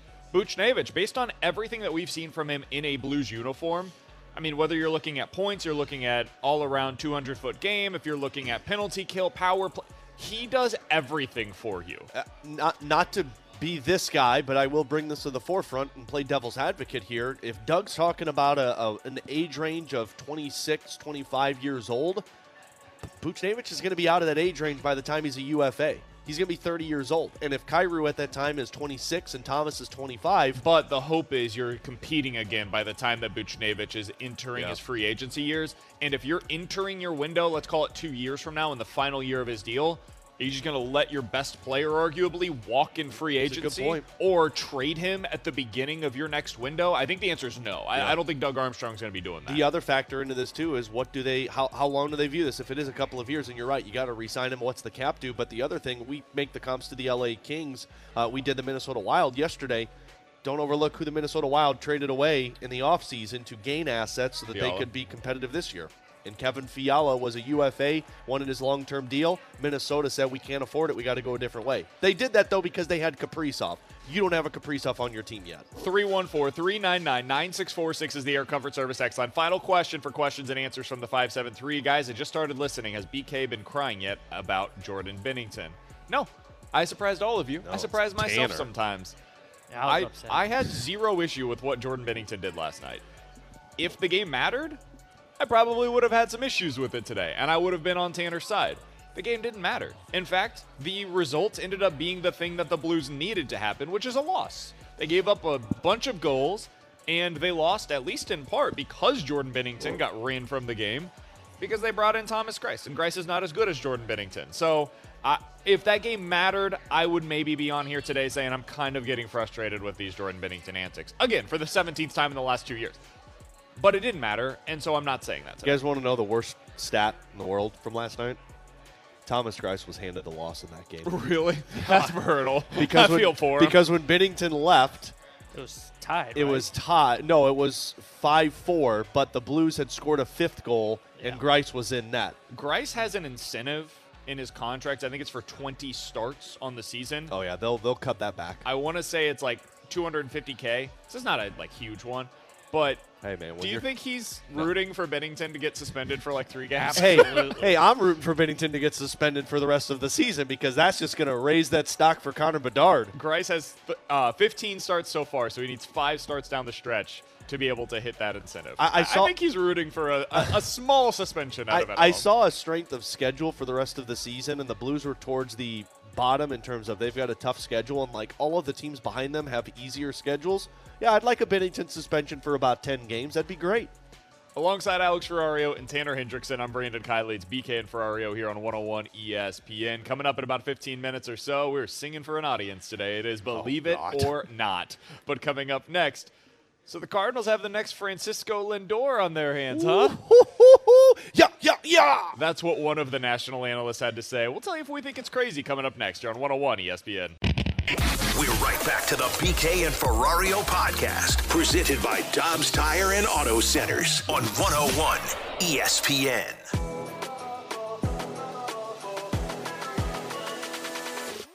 The, the defense, the arm is what got him the, so much attention, but the bat is just blowing the lid off the expectations for Masyn Winn. So he's expecting uh, a kid with a, an upside. He told me this of a Francisco Lindor offensively. That that's how good Masyn Winn can be. 20 plus homers, could be a 90 to 100 RBI guy with all of his speed. With the new rules, could steal 30 bags perennially, and he could buy for a Gold Glove at shortstop. That's everything you want. Alongside Alex Ferrario and Tanner Hendrickson, I'm Brandon Kiley. That was Greg Amsinger on the morning show earlier today. He said Dan O'Dowd, former Major League Baseball general manager, maybe for a reason, told him that Masyn Winn has the potential to be the next Francisco Lindor. now, if you're not familiar with Francisco Lindor's work, He's a career 280 hitter with a 120 OPS plus, and oh by the way, he happens to have won, you know, like three or four Gold Gloves in his career so far as well. He's an excellent defensive player, one of the best all-around shortstops in all of baseball, and outside of a weird stretch in 2021 in his first season in New York, he has perennially been one of the better offensive producing shortstops in the game as well. First of all, feel like we're already doing with Masyn Winn what we've previously done with every other prospect that the I Cardinals like have it. ever had. Yeah, this is fantastic. Juan Soto, Aaron Nola. Now, Fr- Francisco Lindor. Oh, mm. Alex, when you hear Greg Amsinger say that on the opening drive, your reaction is what? I wish it was somebody other than Greg Amsinger because Greg Amsinger, we all know, likes to get real hyped for Cardinals players. But hey, Dan O'Dowd's the one that said it, not Greg Amsinger. I'll give him credit here. This is huge. If that is the case, then you are set up. First of all, no more questioning John Mozeliak and company from not, for not going into that shortstop market because you had a better shortstop available that's younger and controllable. Um, the defense, I'd believe it because from everything we've heard, we've seen it. He's an incredible defender. Offensively, I didn't believe it before spring training started. Now I'm starting to believe it a little bit more. But that changes the game for this Cardinals team because now you insert a player who you know is going to be a stud for you at the biggest position that you need. And two, you create tradable assets because of Masyn Winn by next season, whether that's Tommy Edman, Brendan Donovan, wherever you want to go with it. That's how you upgrade your team to become a World Series contender. Yeah, my first reaction when we heard that cut was, "There's no way." Like I, I've seen Winn in person. I don't see Francisco Lindor. If you want to talk about upside and ceiling, I, I understand the Turner comp that comes around a lot just based on size and bat. Then I went and dug into the numbers, guys. It is very similar. it is. It is like very Poppy similar. 2.0. Better. Uh, Whoa. in Double A, both were 20 years old when they played a big chunk of their games in Double A, because that's where Masyn Winn was last year. Was 2014 when Francisco Lindor was there. In 88 games, he had a 278 batting average, 352 on base, 389 slugging, and a 741 OPS. Just to save some time, the OPS for Masyn Winn in Double A last year in 86 games was higher at 781. He had a bit of a higher OBP, and he also had a better slugging percentage. Didn't hit for the average, but those numbers are very similar. So I can understand where the comp is coming from based on just looking at the numbers. I, I, I kind of agree. I don't want to put that much pressure on Masyn Winn to become Francisco Lindor or even Trea Turner because we kind of talked about this yesterday. For him to live up to the expectations and kind of get away from the mindset of, man, the Cardinals passed on that the last two free agent shortstop classes, they need to just be a, a solid everyday shortstop and be kind of like what Edgar Renteria was. Wasn't always the best at the position, wasn't always a stud guy that was viewed across Major League Baseball, but he was a really good player for the St. Louis Cardinals and there for a handful of years. So that's what the Cardinals need Masyn Winn to be, and I think he can be that, where he's going to provide good defense, probably going to hit for some solid average, going to get on base at a decent clip, and also have a little bit of power in his bat. Can you allow me to dream for a minute? Yeah, why not? Mr. Sandman. Am I allowed to get excited about Masyn Winn yet? No. Yes. No, you can't, man. Because, man, does he look awesome in spring training. We heard it the other day from BT where he said, I don't know that there's a single player on the Cardinals that is more exciting to watch than Masyn Winn. And he included Jordan Walker in that discussion. Not because Walker hasn't been fun, but because Masyn Winn is just that special. So far in spring training, and this is 29 at bats, it's a super small sample size. You would never use this to judge a season, much less a player in spring training. But is against mostly major league pitching. 276 average, 350 on base, and a 517 slug. That includes a double and two home runs so far in spring. That's an 870 OPS for Masyn Winn. That's his weakness. His offensive game is supposed to be where he's like lagging behind the rest of his peers. And it doesn't appear as if that is the case any longer for him. If he goes down to AAA, which he should, and he starts tearing the cover off of the baseball, guys, we're going to be having the conversation about Masyn Winn mid-season that we were having mid-season with Nolan Gorman last year. And the crazy part about it is it's way easier to figure out how you utilize Masyn Winn on this team than it was last year to figure out how Nolan Gorman's going to get his at-bats. Because last year was tough. You, you had to figure out, okay, can we use Nolan Gorman as our DH? Is he a second baseman? What, what do we do here? And they had already Brendan Donovan, who was playing well at second base, and they had uh, Juan Yepez, who was performing at times, but really Albert Pujols, who was in that DH spot. There, there was no spot for him. You just start him at shortstop if Masyn Winn is ready to go. And what does that mean for Tommy Edman? I don't know. He probably slides over to second. What does that mean for Brendan Donovan? I don't know. He's playing all over the place every day. This is one of them good problems. And if you allow yourself to dream for a bit, dude, this could be so much fun. If they actually have a franchise caliber shortstop, the last time that happened where they drafted and developed their franchise shortstop was Ozzy? Ozzy was traded was for. saying, I know, but like where Ozzy. he came in and he was a guy. Maybe I should have clarified here. It's like the Waino thing, right? Gotcha. Where he was the guy from the moment that he stepped on the They field with drafted the Renteria, Cardinals. Renteria, didn't they? Yeah, but he wasn't a long-term answer. He was what, five years, six years? Oh no, they didn't draft him. Florida. No, did. yeah, he was here. What did he get here? Like 25 ish, 24, 22. 25, 22. This would be the first time that we've some, seen something like this in a long time from Now, the St. Louis. let me just come in and slash your dreams. Please do. Because you know what happens when you dream about things like this? Heartbreak. And how many times have we seen heartbreak with this Cardinals team, and specifically Cardinals prospects, where we get hyped up and say, oh my gosh, this guy's going to be this good, and then boom, back down to earth. To to that point, I, and maybe it's just me. Doesn't this feel a little different though? Like I don't as Not really much because as it's spring training. I get it, but as much as Carlson was hyped, I, I don't know if I ever had this same feeling around him as Also, I do Winn and Walker. Dylan Carlson was good. Yeah. Dylan Carlson came up and in 2021 was an awesome player. I think this is something that we forget. Yeah, Last but year, look at him now. This is what I'm saying, though. You get one but he great was year. hurt last year, and I'm not saying that he's going to be great this year. I'm not. But Dylan Carlson is a 24 year old player that so far in his major league career has been 5% above league average, has been as advertised defensively so far, and is a pretty good base runner as well. Dylan Carlson is a good baseball player. That's what he was projected to be. Even when we heard any of the prospects guys that came on with us, they said, hey, don't get overly excited that Dylan Carlson's going to be a star. That's not why he's ranked highly in these prospects rankings. He's ranked highly because everybody's pretty sure that Dylan Carlson is going to be a quality starter in the big leagues. Meanwhile, with Masyn Winn, it's uh, it's the opposite. His pro, his profile as a prospect is man, we have no idea if this this guy's ever going to be able to make it as an everydayer in the in, in Major League Baseball. But if he does, the potential is sky high. And, and that's what I'm saying is I, I feel like when we're talking about these Winn and Walker and these guys, it feels on a different level because that ceiling is so high. I, I should have been more clear because Carlson, yes, there was the hype around him, but I think the moment you saw him play, you went, you know what? I don't know if he'll ever be great, but I think he'll be good. Andre Ethier was always the comp. Yes. And Ethier would have those up and down years, whether it was injury or just a little bit of inconsistency. And as I say, that Walker singles into left. Uh, but I, I think when we're looking at Walker and Winn, the ceiling seems so much higher, and there seems to be more. I don't know if hype's the right word, but it just feels different. It feels like I haven't seen the Cardinals develop something like this in a really long time. See, and again, not to be devil's advocate here, but uh Stephen Piscotty felt this way, where there was a lot of hype around it. Totally disagree. I think he was in the in the Carlson. Colby Agreed. Rasmus felt this way, where there That's was a maybe ton one you hype around argue, this one. that felt like it was a little bit more in his Diaz head. was no, this way. Where there no, was a, he wasn't. Dude, that spring training, there was so much hype of, oh He my was god, never that this he was highly prospect. rated. Uh, wh- du- But that's uh, what I'm saying. I'm not talking about the rating of prospects. I'm talking But that about matters. The the pedigree matters a lot. 'Cause we saw we're a it does guy it like though. I'm talking hype about a player. But I think the hype around Diaz came because you were at the back end of was that Peralta that was here at the back Mm-hmm. end there. So like you could see that the the window with him was dwindling and.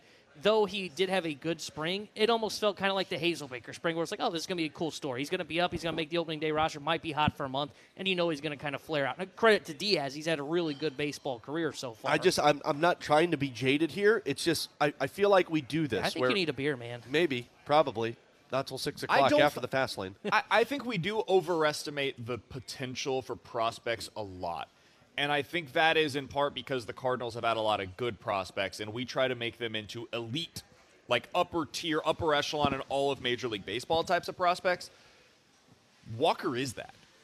I'm not Masyn Winn denying Walker. that. Waste, Masyn Winn's the one I'm just not there yet. I mean, we talked to, I think it was, God, Kiley McDaniel, I think, where he said at the end of this season, if he hasn't made his ba- big league debut yet, Masyn Winn has a chance to be a top 10 prospect in all of baseball by the end of the year. But you said that it- is but you said it- Francisco Lindor. That is Jordan Walker. But we said it last year where we were talking about, and I forgot we've talked with ton- tons of people last year where we were like, oh well, the defense plays, but the offense doesn't play, and now all of a sudden it's Francisco Lindor from one spring training. I, I I- mean, I but will say last year this. his offensive numbers were better than people expected. Yeah. That's part of this as well. And, and I, I saw him in person twice last year, and again, that's a very small sample size. But I came back, if you guys remember, from when I went down to Springfield and watched two games and said, I don't know about his bat. It, it seems like there's some holes in the swing.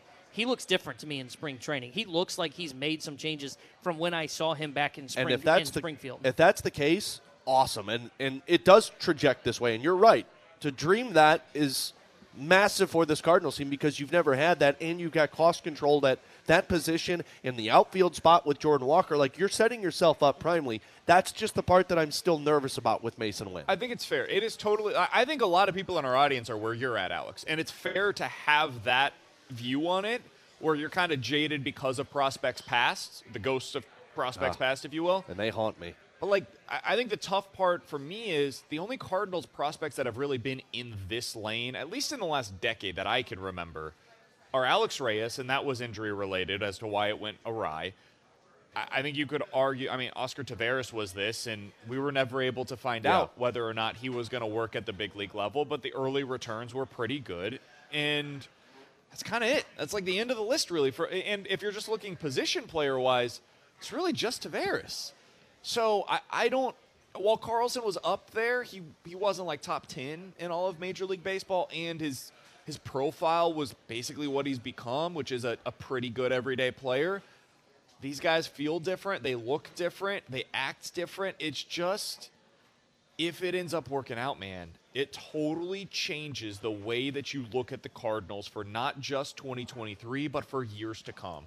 Because if those dudes end up hitting and you've got stars on those rookie entry level deals, you guys want to talk about a starting pitcher this offseason? We could talk about some starting, Starting pitchers pitcher this offseason. offseason. I'm talking of trade deadline if that's the case. Yeah, I mean, you, like you could pay big money. You want to talk Shohei Ohtani? I don't think the Cardinals will do it, but we can talk about it. You don't need to. We already have Shohei. We can at least discuss it if they end up hitting on guys like this that are stars on rookie level deals because it opens up so much. I'd rather have. Aaron Nola and uh, Juan Soto, and we have that, and Connor Hjerpe and Brendan Donovan. His name's Cooper. yeah, well, yeah. I, I combined Connor Thomas and Cooper Hjerpe. Coming up next, They're the same. 314 399 9646 is the Air Comfort Service text line. We'll play Give It Believe It or Not here on 101 ESPN. We're right back to the BK and Ferrario podcast, presented by Dobbs Tire and Auto Centers on 101 ESPN. Look at what's happened to me. I can't believe it myself. Man, on vacation. This is gonna be bad, guys. On vacation. It's going to be beautiful. I hope everybody joins in. Got a live audience today. I can't breathe out of my nose. Maybe you sit back this one. Nope. Believe it or not, I'm walking on air. Weird. Free. Nobody say. Right away on a wing Oh. and a prayer. Who could? Oh hell no. oh, dude, sorry. You weren't feeling it. Believe it or not. It's just me. This is 314 399 9646 is the Oh. Air Comfort Service text line. We got some stage fright up here on fright. BK and Ferrario. We're broadcasting live from Max in downtown Alton, Illinois. Come on out, say hello, grab yourself a nice drink, and watch the rest of the NCAA tournament along with us. Furman trying to make this a battle against Virginia. 32 26 with about a minute left in the first half in that one. Mizzou going to be tipping off here in about 15 minutes or so. We'll keep, keep you updated with all of the action here on 101 ESPN. Maryland up 32 30 against West Virginia in the 8 9 matchup in the South region at the half. All right, let's get to Believe It or Not here on 101 ESPN. Believe it or not, Aaron Rodgers is going to be traded to the Jets, but it will not happen until after this year's draft. Oh, I'll believe that one. If you're the Packers, that's the smart play. Force the Jets to go in. First of all, force the Jets to meet your compensation because they have to. The Packers are already paying him, right? Like they're they're already accounting for his money. And two, I'm gonna screw over the team that I'm trading a guy who has made my team miserable the last couple of years with. So go into the draft not knowing if you're going to get this quarterback, and then make your selections, and then figure out. The only hesitancy there is if you're Green Bay, don't you want New York's first round pick? I would like it. I will say this. I've been surprised by the number of people, both nationally and then locally in New York, that seem to believe the Jets have the leverage here. Yeah, that's in not true. what world do the Jets have any leverage? What are your options? You've basically made it known you're not in on Lamar Jackson. So that's not an option for you. You're going to go back to the market where the best free agent quarterback remaining is Chad Henne, bringing him out of retirement. Like, I, I genuinely don't know who the best quarterback remaining is oh, anymore. Oh, man, Matt Now that- Ryan's available. True. That that honestly probably is the best available quarterback right mm-hmm. now for the Jets. They don't have an alternative. Everybody knows their quarterback next season is going to be Aaron Rodgers. It's the only way it works out for them. Meanwhile, the Packers, they can say to the Jets, "We're not giving him to you until you give us what we think he's worth." And if I'm the Packers, I'm staying true to that. I'm not giving him up for without a first round pick. Why would I? I'm accounting to the for the money right now. I'm basically missing out on all of free agency either way. So what's the difference if I have him on my roster come opening day or not? If you want him, give us your first round pick. If not, great. We'll go ahead and wait and do this next year with you guys, and you can continue starting Zach Wilson into the beginning of the season. I, I'm not going to believe this though because I think they will get it done before the draft because it kind of hamstrings both sides right now by not getting this figured out. So that's the only reason I think they get this done. Maybe it isn't the first round pick this year that ends up getting traded by the Jets, but they've got to get it figured out. They've got to get this solved. That way they can kind of move forward with their offseason because, like you said, they've been just kind of sitting around right now and not been able to do anything so far. Somebody says, guys, the Packers don't want him. He doesn't want to be there. They've got to trade him. They don't want him. He doesn't want to be there. Cool. Then don't be there. I'm paying you doesn't mean that you got to show up. I don't expect you to show up. In fact, we don't want you to show up. Rodgers doesn't go to the offseason stuff for the Packers either way. So Jordan Love's their starting quarterback. They're operating as if he's their starting quarterback. Nothing's changed for the Packers. The only team that things change for is the Jets. And until he shows up, he can't go to any of their offseason stuff. He can't be, allegedly, handed their playbook or anything like that. He can't start developing those relationships until he's a Jet. So yeah, I, I think that right now, if I'm the Packers, man, I'm tightening those screws as much as possible. We want a first round pick, and you're going to give that to us eventually. T Bone, what do you have for believe it or not? Guys, Jack Flaherty's velo is down once again today, my, about a mile and a half miles, sitting around 91. That's where he's been most of spring training. Believe it or not, that's who he's going to be moving forward. And if he is throwing 91 rather than the 93, 94 miles an hour that he used to when he was healthy, Cardinals can't bring him back on a contract extension no matter what the year is. I'm not going to believe this one because this is still spring training to me, and I, I know that's the velo and it's what it's kind of circled around with. But I also believe with last season, Jack Flaherty still slowly ramping this back up. I'll be watching closely his last couple of starts before the end of spring training. That will really tell me where it's at. I, I Jack Flaherty to me has that in the back of his arsenal to light up the radar gun if he needs to. So I'm not going to believe this one. So Flaherty for his career has been closer to like 94. That's where he's averaged. What'd you say he's at this spring so far? He's sitting around 91, 92. That's where he's been most of spring. I'm going to say I'm not believing this just yet. But as a disclaimer, what you said there at the end, if he is sitting at 91, 92, and that ends up being the pitcher that he is, that's probably not the kind of guy that you're giving big money to. I, I you said no matter what, I, I would re-sign him. Like, there's definitely a dollar figure in a year's in, in, annual value that you could get to where it makes sense for the Cardinals. But the big money deal that we all assumed was coming for Jack if he turns it around this year, yeah, that that's probably not going to be the case if he is sitting in the lower 90s. See, I think I'm going to believe this because I think he is going to start sitting in the lower 90s. He was in the lower 90s last year too at during spurts when he came back from the injury. I just wonder if he can't seem to ramp it up anymore because of the shoulder issues that he's had. And to that point, I, I, I don't know if I'd give him a contract extension if he doesn't have the same life on the fastball because though he is one of those guys that relies more on that slider for strikeouts, it's set up by the fastball. And if the fastball starts to see a downtick in velo, I have some concerns. Now, I kind of agree with you. There probably is a certain dollar amount that I'm willing to go and a certain years that I'm willing to go. But I, I think velo is a big part of his game and a big part that generates and helps with developing that swing and miss. So I don't want to say I'm like really concerned, but it, I do have some concerns about his velo continuing to sit down compared to where it has been. Alex, what do you got for believe it or not, man? Boys, believe it or not, the best offseason move that Doug Armstrong can pull this year with the money expected and where this team is at is signing Oskar Sundqvist, Ryan Reaves, and making a trade for a defenseman. I believe I've convinced myself after last night's game, which, yes, recency bias, it was one game. The best move that this team can do is bring in a guy like an Oskar Sundqvist, where this team is in that in between area. They can bring in a Ryan Reaves to solidify that fourth line and also bring a little bit of attitude to their team, and then find a way to make a trade for a defenseman. Because if you retool the defense This team's offense has what it takes to be competitive, specifically in the Western Conference. It just needs to be better defensively. And how do you get to better defensively? Well, you get a little nastier in your forward spot. Do we think Buchnevich is playing center or not next year? Yeah, I would say he is. Then I'm not believing this. I think that they need a winger that can play with Thomas and Kyrou. Now, if you believe that winger to be Oskar Sundqvist, No, I think that's Vrana. I think Vrana next season is going to be playing with Thomas and Kyrou. I think you need some, somebody with a little more girth.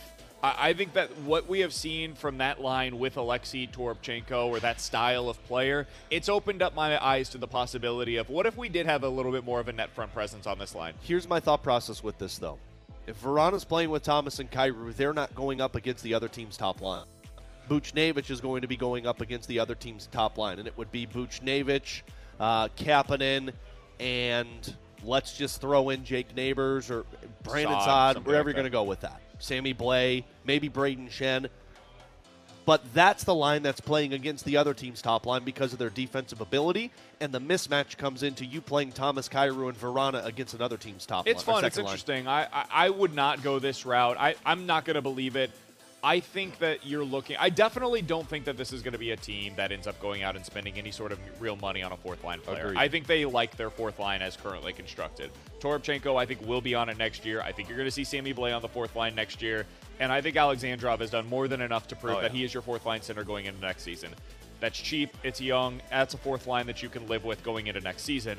I think they are going to get one forward in the offseason, and I think that forward is going to be that top line left winger with Thomas and Kyrou. And I do not think it's going to end up being. Um, may- maybe it's Jake Neighbors. I don't think it ends up being Oskar Sundqvist. Yeah, I'm not going to believe it either. And, and to your point, I think one, it's the fourth line. I think they feel like they've got it with what you just said. And then for me too is, do they probably need a little bit more grit? Yes, I, I think at time, most of the year we've seen that they could use a little bit more grit. But at this point in their life cycle, I think they need just more talent than they do need grit. So I, I think it is that top left wing spot that you're talking about. You look to go get that, and that's really the big off-season move they have. I think you got the talent on offense. You don't have the talent on defense. That's where you need to fill the talent void. 314 399 9646 is the Air Comfort Service text line. A couple more, believe it or not, here on 101 ESPN. This one comes from the text line from the 314. Guys, believe it or not, the Blues will re sign at least one of the unrestricted free agents that they traded at the deadline. Um, I'm not going to believe this one because it's not going to be Barbashev. It's not going to be Vladimir Tarasenko. It's not going to be Mikkola. The only hope is that it's Ryan O'Reilly. But if Pavel Buchnevich is playing center for you moving forward, then they'll go another direction. So I'm not going to believe this. Yeah, I'm not going to believe it either because I Tarasenko's not coming back. Barbie's not coming back because he'll be too expensive, and that's why they dealt him. They had talks with him already. Mikkola, I mean, you can Tucker can be like your Mikkola, that sixth defenseman or seventh defenseman, however you view him. I I don't see O'Reilly happening because of what you said. If you're going with Booch at center, there's no real role for Ryan O'Reilly to play center here on the St. Louis Blues and bring him back. So I'm not going to believe this. I'm not believing this either. I think that, uh, honestly, Doug Armstrong basically made that known with what he said in his comments after the trade deadline. He said, We're not looking to make multi year investments going into this offseason. This is just not the year that we're going to do that. If you are re signing, especially Vladdy or O'Reilly, you're going to have to take. Um, or you're going to have to make multi-year investments in those guys. So I, I don't think that the Blues are going that route. If they were going to bring anybody back, maybe they would end up going for a center, and you go that route. If they were going to bring anybody back, it would be O'Reilly, but it would have to be under the terms of Doug Armstrong. You're coming back on a three year deal, and we're paying you $3 million a year. And I just don't think he's not doing do that. All right, coming up next, we're sticking with the Blues. Pavel Buchnevich is having a heck of a season once again. He's doing something, Alex. He's on pace to do something that only one other Blues forward in franchise history has accomplished. I'll tell you what that is coming up next here on 101 ESPN. We're right back to the BK and Ferrario podcast, presented by Dobbs Tire and Auto Centers on 101 ESPN.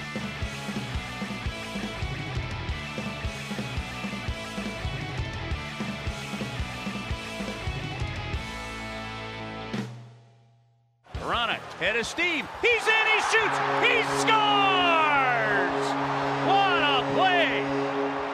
He changed speeds. He put it into fourth gear and roofs it for a power play goal. They win the draw, they get it. Vrana, he scores! Slap shot on a one-timer from a face-off win for the Blues. And Jakub Vrana stitched up in the morning skate, and he's led the Blues to a 3 1 lead in the first period. Second power play goal of the period for the Blues. Alongside Alex Ferrario and Tanner Hendrickson, I'm Brandon Kiley. That's what it sounded like last night on the call with Chris Kerber and Joey Vitale as Jakub Vrana couple of goals once again for the St. Louis Blues. Alex, you can see the impact that both his speed and his shot have already had on this roster. What is what is his performance? How, does that play into some of the decisions that are coming up for the Blues? What what are you watching for from him the rest well, of the Well, right now, uh, you're just watching how he fills the void on offense. And I think Joey laid it out perfectly. And if you missed that interview, go check it out on the podcast page after the show, 101ESPN.com. Thanks to Dobbs Tire and Auto Centers. Um, you lost Tarasenko, and you're thinking, how are they going to fill that void of offense? You found it in Jakub Vrana. And last night, I thought was a perfect example of it his shot. The dude doesn't hesitate to shoot the puck. He finds it, he shoots it, he puts it on net, and hopes for a rebound or hopes for a shot on goal. He had five shots last night. Like, I love the fact that Vrana comes into games and he just says, I'm going to shoot the puck. Because you need guys like that. You need guys that get away from this, oh, well, let's make that extra pass so that we can catch that defender off guard and have an easy tap in. No, you just need to have the ability to shoot the puck. And then, on top of it, the power play goal by Vrana to me was the most impressive aspect of it because that's a one-time shot. You don't have one-time shots on your team anymore. Perron's gone, Tarasenko never did it, and right now you're trying to fill that void of making threats on the power play. I know it was right within the faceoff dot uh, from the win by Schenn, right to Kyrou, right to Vrana, but think about what you can do if Kyrou can become a one-time shot and Vrana can become a one-time shot, that's two opposite ends of the goaltending net that you're able to shoot that puck from. Goalies don't know where to go. So for Vrana, I'm watching how he continues to develop offensively. Defensively, we know he's a perimeter guy, although he's had some plays where he back checks that I enjoy watching. But this is all about offense for him. Can he be a top line guy getting this opportunities to shoot the puck? He's got four goals in his last four games. I guess my question would be this: Can he be a slightly more lethal version of Brandon Saad? Like, is that what we're looking at here? Because I'm looking at his Absolutely. numbers, and this is purely just based on the numbers so far. But we've also watched him, and we can see stylistically how there is some similarities there. Four goals, zero assists so far, which Oh, feels very Saad. Brandon Saad like. Yes. But the biggest difference is he's made he's had 19 shots on net in his five games so far in a Blues uniform, and he's getting that power play time. Like, what if he's just like a middle six forward that you can kind of pair with Brandon Saad? And he's just a slightly better version of that in terms of his shooting. I think Right. Brandon Saad might be a better all around player. He's better defensively. But Jakub Vrana could be a, a a slightly more lethal version of the, that. the way I look at Vrana, like Brandon Saad to me, because of where he's at in terms of age and his skill, at best case scenario, he is a third line winger for you. Best case scenario for Vrana is he's a second line winger for you because he absolutely, I think he could be more lethal than Brandon Saad because Brandon Spod or Brandon Saad. Uh, he goes on on spurts where he scores a few goals in a couple of games, then he goes silent, and then he picks back up. If you look at Vrana when he's played for Detroit, when he played for Washington, it's straight like he's scoring goals every single night. I, I mean, look at what he's done right now. Every night he's been noticeable since he's been a part of the Blues, and it's just growing. So, to me, best case scenario for Vrana for your team next year is top six forward. Maybe he gets an opportunity with Thomas and Kyrou, but wherever he plays, he needs to be in my top six because I want him on the ice because he can change the outcome of a game. I agree with you there. I, I want to see him in the top six because he can't change. I mean, look at that goal last night where he just goes the length of the ice Yeah. with a quick pass. I Skated mean, through three they- guys. They don't have a guy like that outside of maybe Jordan Kyrou. Uh, otherwise, nobody else in the team can do that. He's got a good shot, as you mentioned, 19 shots in five games. Nobody else on the Blues No. maybe had that in a five-game stretch all season long. So. I, I'm keeping an eye on that, and then I, like you said, that one timer. I want to see how he plays on the power play because if you can get those one-time options again, this power play, that was a major strength for this team. It, it makes up for some of those defensive lapses that they had last year when you look at the team. Last year they weren't that good defensively. They got better when they acquired Nick Leddy, but how did they cope with dealing with that? One, they were better five on five, and two, their power play was just great. Their power play was one of the best in the National Hockey League. So I want to see if he can mold into that uh, power play. And for me, it, that's kind of what I'm keeping an eye on this year. Next year, it will, it will be the bigger sample size, and then you can figure out whether or not he's trade bait or he's someone to lock up on a contract, as we talked about earlier. if that one time or appears by next year, it makes Torrey Krug more useful, guys. I mean, Torrey Krug has not been good this season. Defensively, he's been an issue, but even on the power play, you haven't been seeing him pick up points. Now, he had three points last night, a good game for him on the offensive side. But if you watch Torrey Krug on the power play, he's teeing it up for both guys on both sides. The problem is nobody can do it. He's making the passes that he used to make to David Pastrnak, but none of these guys are David Pastrnak. If you could get one timers on both sides, Torrey Krug becomes a more useful piece for you next season. From the 573, BK, you're comparing him to a more lethal version of Brandon Saad. Are you really saying that Saad is lethal in any significant way? Come on, man. Guys, I think we're underestimating we what Brandon Saad are. is as a player. He's not perfect by any stretch of the imagination, but he's pretty darn good. I mean, Brandon Saad, here's what he's done in terms of his five on five goals over the last five seasons. This is including this year. 18, 20, 13. He had that in 44 games back in the um, 2021 season. That was with Colorado. And then 16 goals last year at 5 on 5 for the Blues, 16 goals this year so far at 5 on 5. Is he a great distributor? No, he's not. Is he a guy that shows up every single night playing the way that you want him to? No, maybe not. But when you look at the back of his hockey card and you look at, okay, what does the goal production look like? Every year you're looking at it and you're seeing something around that 20 to 25 goal production. That's valuable. There is real value in that. Now imagine if instead of looking at the back of that card and seeing, okay, it's 20 to 25, maybe it's 25 to 30. And maybe 10 of those are coming on the power play where the Blues have really desperately needed that kind of production. That's what Jakub Vrana, I think, could be for the St. Louis Blues. He wasn't the only one with a big night last night, though. Alex Pavel Buchnevich, the numbers that he's putting up this season for a bad team are nothing short of remarkable. He is now on pace this season in 64 games, because he missed a decent chunk in like December, January, for 28 goals, 75 points, and again, on a bad team, a plus 13 plus minus. I went back because I was curious. Okay, who are the? Because he did this again last year. This is the second straight year where he's had at least 25 goals, at least 75 points, and was a plus 10 while he's been on the ice for the Blues. Who are the other Blues forwards that have done that? Tried to look up. Okay, eh, have any other Blues forwards done that in the last 10 years? Nope, not in back-to-back seasons. Have any Blues forwards done that in the last 20 years? Nope, not in back-to-back seasons. There's only been one Blues forward to post back-to-back seasons of 25 or more goals, 75 or more points, and at least a plus 10 on the ice. You know who it was? Got to be Brett Hull. It's Pavel Demitra. was one of the two. 99 2000. that was it. It's the only other guy to do what we're watching with uh, with Pavel Buchnevich right now. I just don't want it to go overlooked what he is accomplishing because I know it's happening for a bad team, but God, he, he's one of the best all around forwards in all of hockey right now. And this is coming from somebody who Pavel Demitra was one of his favorite players growing up watching the Blues. Guys, Pavel Demitra was a difference maker every time he stepped onto the ice. To what Kyrou was last year, where you got excited when the puck was on his stick, is what Demitra was from 96 to 2004 when he was traded away or when he walked in free agency. I mean, you're talking about a guy who every season you expected 30 goals from him and probably somewhere between 40 and 50 points.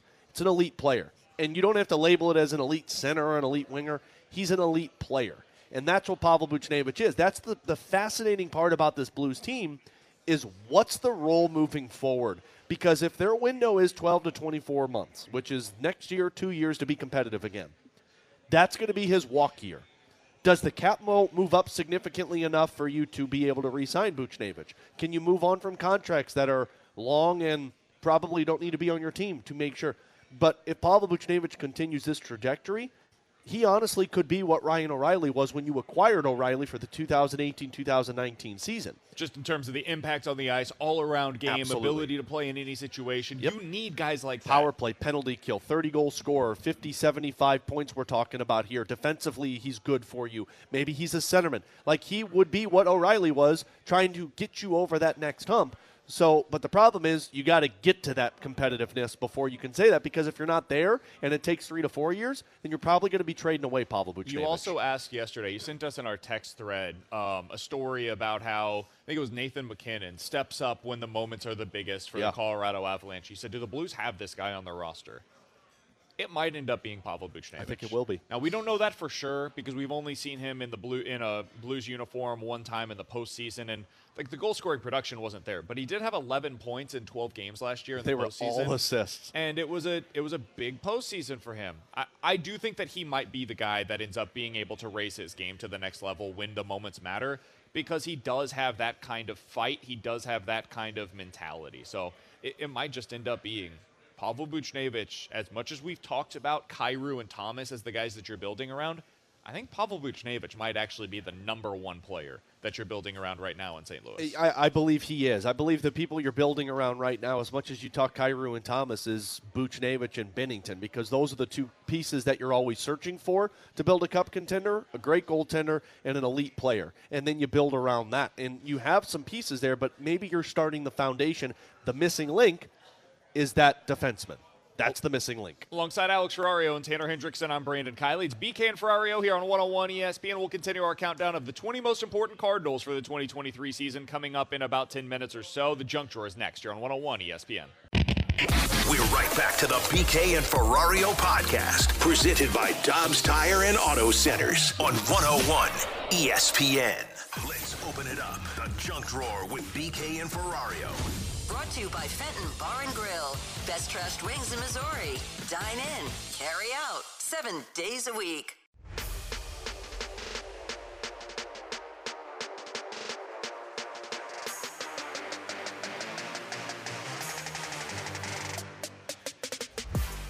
Alongside Alex Ferrario and Tanner Hendrickson, I'm Brandon Kiley. Let's dive into the junk drawer. T-Bone, what do you got for us today? Guys, you know, Easter's not that far away, right?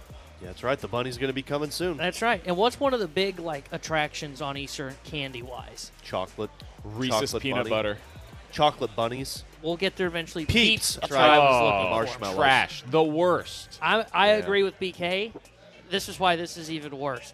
Pepsi is selling a limited edition Peep Pepsi. Ooh, that where might it be is, good. it- it's, It's marshmallow flavored Pepsi? Ooh, it's marshmallow. It's like a marshmallow soda. Ooh, that might I be don't know how I feel about it. What I mean, do you it's mean you just- don't know how you feel about it? It's Well, terrible. It's just No, no. more sugar in Pepsi. That's all it is. That's why it might be good. That's what I'm saying. It might be good. But like, so I used to work at a soda shop, and we had flavors all over the did. place. Only Illinois. We had a Walmart marshmallow and a was one of the flavors. shop. One of the best things that we made, one of our top sellers, one of my personal favorites, was marshmallow tea. Come on so, down to Only Illinois. You get yourself a sody pop.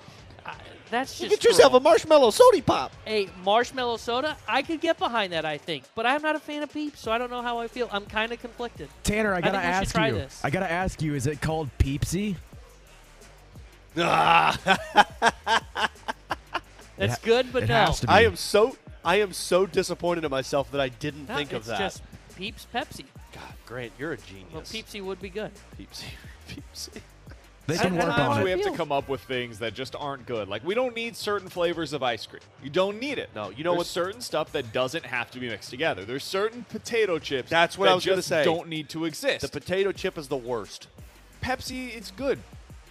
No, it's not. Coca-Cola Let's is add good. marshmallow. Coke is Coke. You can just go ahead and leave these things as is. We don't have to do this for marketing reasons, for any other reason. We don't need the the peeps I version of try Pepsi. this. Yeah, but people people aren't getting this for for trying it. You're getting people that collect Pepsi cans. To You know what we I should have do? The, True. the Pepsi can. We should do a blind test for T-Bone of the regular Pepsi and the Peeps Pepsi, and let's find out if he can tell which one is which. Oh, you could totally tell. Yeah, you'd be able to You tell. totally I don't tell. know. We'll find out. I think you could. You'd be able to. They, what they might have done here is just put a new uh, put a new wrapper around. Is that what it. they do? Yep. It's the machine that wraps up the peeps. 100% trash.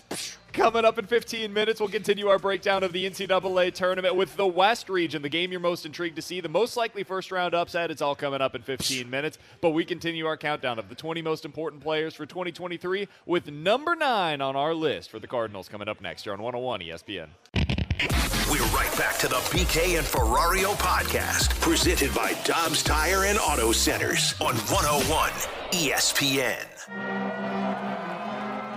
And now, the 20 most important Cardinals for the 2023 season on BK and Ferrario.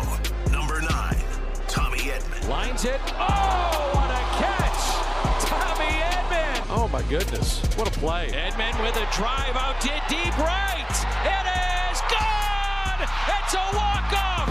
The Cardinals were down to their final out, and they win it off the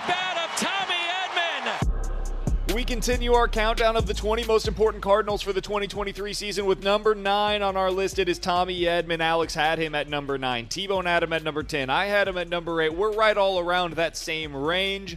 Tommy Edman put together one heck of a season last year. 265 batting average, was about 10% above league average. Played borderline gold glove caliber defense once again, and if he qualified for the utility infielder, I think he probably would have gotten it last year over Brendan Donovan. Alex, in a best case scenario, what does 2023 look like in your mind for Tommy Edman? Very similar to what 2022 was, but maybe with a little bit higher of a batting average and a little bit better on base percentage. Tommy Edman, I, always view him as a leadoff hitter, but it's very inconsistent for him to maintain the leadoff hitter. So, best case scenario for Tommy Edman is that the consistency steps back into play where he's fighting for a leadoff hitting spot because this was a guy the first chunk of the season, and I know some people don't like the stat, but he like was top three in Major League Baseball among WAR. So with the defense that he provides, which is going to be very, very solid for you at shortstop, and then on top of the bat where you get more consistency, I'd love to see somebody who's hitting closer to like 280, 285. Best case scenario for Tommy Edman and fighting for a leadoff spot. I couldn't agree with you more. I think best case scenario is it's going to be pretty similar to what it was last year. Maybe you see a bit of an uptick in the on base and maybe a little bit of an uptick in the slugging percentage. I think he's got some sneaky power. I mean, he had a career high 13 home runs last year. And the other thing, and we talked about this, I think it was when we had Jayson Stark on about a month ago. If these bigger bases lead back to the run in Redbird days, there's a chance Tommy Edman, in the best case scenario, has 40 doubles, 10 to 15 home runs, oh, and potentially 40 stolen bases. So I think that's the best case scenario for Tommy Edman. You guys mentioned consistency. That's what I'm hoping for out of Tommy Edman this year. Is just be a consistent guy that I can expect to be the same player every day in your lineup. There was a month last year, it was the month of July, where he just abysmal. Two uh, below a 200 batting average for the month and a below 500 OPS again for the entirety of the month. He goes through these swings early on in the last season. You guys remember we were talking about do you extend Tommy Edman, and the reason why is because he had a 900 OPS in the first month of the season. And then it dropped from there for in a significant way. 700 in the month of May, 700 in the month of June. July was a 500 OPS. Don't do that. Just be a little bit more consistent. Quit with these wild swings of what your OPS is going to be. I know that happens to a degree for everybody, but the peaks and the valleys try to make it a little closer to the norm. The other thing is, you know, the old you go, we go thing that the Cardinals did and really the Cubs did with Dexter Fowler? It's kind of how it is with Tommy Edman. Tommy Edman and the Cardinals' wins last year had a 310 batting average and an 850 OPS. Would you guys be curious what he did in the losses? I would be very curious. A 200 batting average and a 500 OPS. When Edman was good, the Cardinals' offense was pretty darn good. When he was struggling, though, it was probably an indication that the entirety of the Cardinals' offense was struggling on that day. So the peaks and the valleys, it was a big issue for the Cardinals last year offensively. It was a big issue for Tommy Edman. If there's a best case scenario for him, it includes improving those valleys from where they were last year. And I, I think to that point too, and I, I think this was the issue they ran in with Paul DeJong during the All Star season, where he really fell apart down the stretch. I think it's partially because they, he gets tired, Yep. and I think a big key for Tommy Edman is one continuing, as you said, just to avoid those big pe- or those big valleys. And, and I think the other part for the Cardinals is they're going to have to find ways to get him more time off. Whether that means you got to play Paul DeJong a little bit more and rely on him more, or move Brendan Donovan over to the shortstop, who's playing there some today as well. Even better, why not play Francisco Lindor to give him some days off? We'll see what that looks like. All right, the worst case scenario. T Bone, I'll let you start on this one. The worst case scenario for Tommy Edman this year is what? that everything kind of takes a down tick in terms of batting average goes down. I think that's a big part of why his on base was at a career high when he's been a starter at 324. Because I think if his average goes down, you'll see the on base go down. You don't see the slugging there, and he becomes a below average league hitter. He's only 8% above league average uh, last year. And I say only because that's still a really good year. But he's playing that shortstop position where it's a lot of power bats now across Major League Baseball. So I think the worst case scenario, he's a below league average hitter, and the only thing he, he's hitting bottom of the order. He's not getting on base enough to steal those bases and kind of get that extra bag, and it becomes a bit of a problem for the St. Louis Cardinals. And he starts to feel the heat from Masyn Winn down in AAA.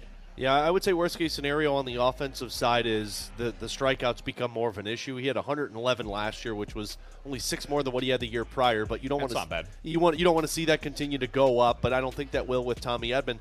Is it odd that my worst case scenario for Tommy Edman is actually on the defensive side? Because I look at this and say worst case scenario for Tommy Edman is shortstop, and everyday shortstop becomes too much for him because we saw that at third base. He was third base for the while when Matt Carpenter was struggling, and it was fine. But then towards the end of that season, you'd say, yeah, he looked a little overwhelmed. That would be worst case scenario for me if Tommy Edman looks overwhelmed at some point this season at shortstop. Got to be honest, my worst case scenario for Tommy Edman has very little to do with Tommy Edman and everything to do with those around him. I think the worst case scenario for Tommy Edman is that he just gets passed on the Cardinals depth charts by guys that are, and this is not any of his own doing, just they have a higher upside than Tommy Edman does as a player. You look at Nolan Gorman, there's 30 plus home run power there. You look at Brendan Donovan, the on base percentage is really hard to ignore because of the way that he approaches every at bat.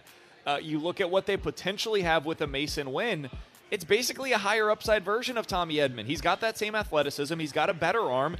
And if you're looking for a guy that's getting a pretty decent on base percentage, low, uh, or excuse me, pretty decent batting average, but a low on base percentage, let me introduce you to Masyn Winn.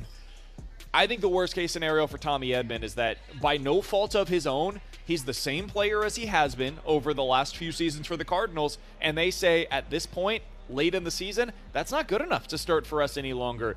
And in the offseason, the likelihood, in my opinion, would be the Cardinals look to potentially trade him because other teams will value him as a starting shortstop, and maybe the Cardinals don't any longer. So that's my worst case scenario for Tommy Edman, and that has little to do with him because I think we all know what Tommy Edman is. It's a really good player that you don't mind in your starting lineup every day, and for the Cardinals, the hope is that he bats ninth for you on a day to day basis. Alongside Alex Ferrario and Tanner Hendrickson, I'm Brandon Kiley. You got BK and Ferrario here on 101 ESPN. We are broadcasting live from Max in downtown Alton, where we will be set up for our show up until 2 o'clock, and then the fast lane will be going from 2 to 6 out here in Alton. We'll be out here again tomorrow if you guys want to drop by.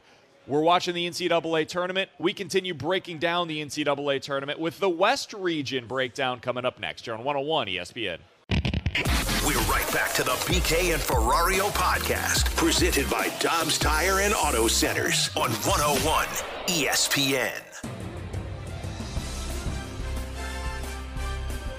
All right, let's continue our breakdown of the NCAA tournament with the West region. So far, only one game in this region has tipped off. It is Kansas against Howard. By the way, uh, hoping that Bill Self's able to get himself healthy again. He is not coaching today for KU against Howard. KU up 15 to 10 about midway through the first in that one. But it is time for us to break this region down. Alex, we have broken down every other region. This is the final one that we've got today. What is the game? And this is the KU region with UCLA as a two seed and Gonzaga as a three. You got Connecticut as your four seed in this region. What's the game in the first round that you are most anticipating in the West region? I mean, Illinois, Arkansas is intriguing when you get the 8 9 seed, but I also feel like that that one's kind of going to be underwhelming. The one I'm most intrigued by is St. Mary's VCU because you're talking about a team, depending on the outcome of Arkansas, Illinois, they're going to get shellacked by Kansas.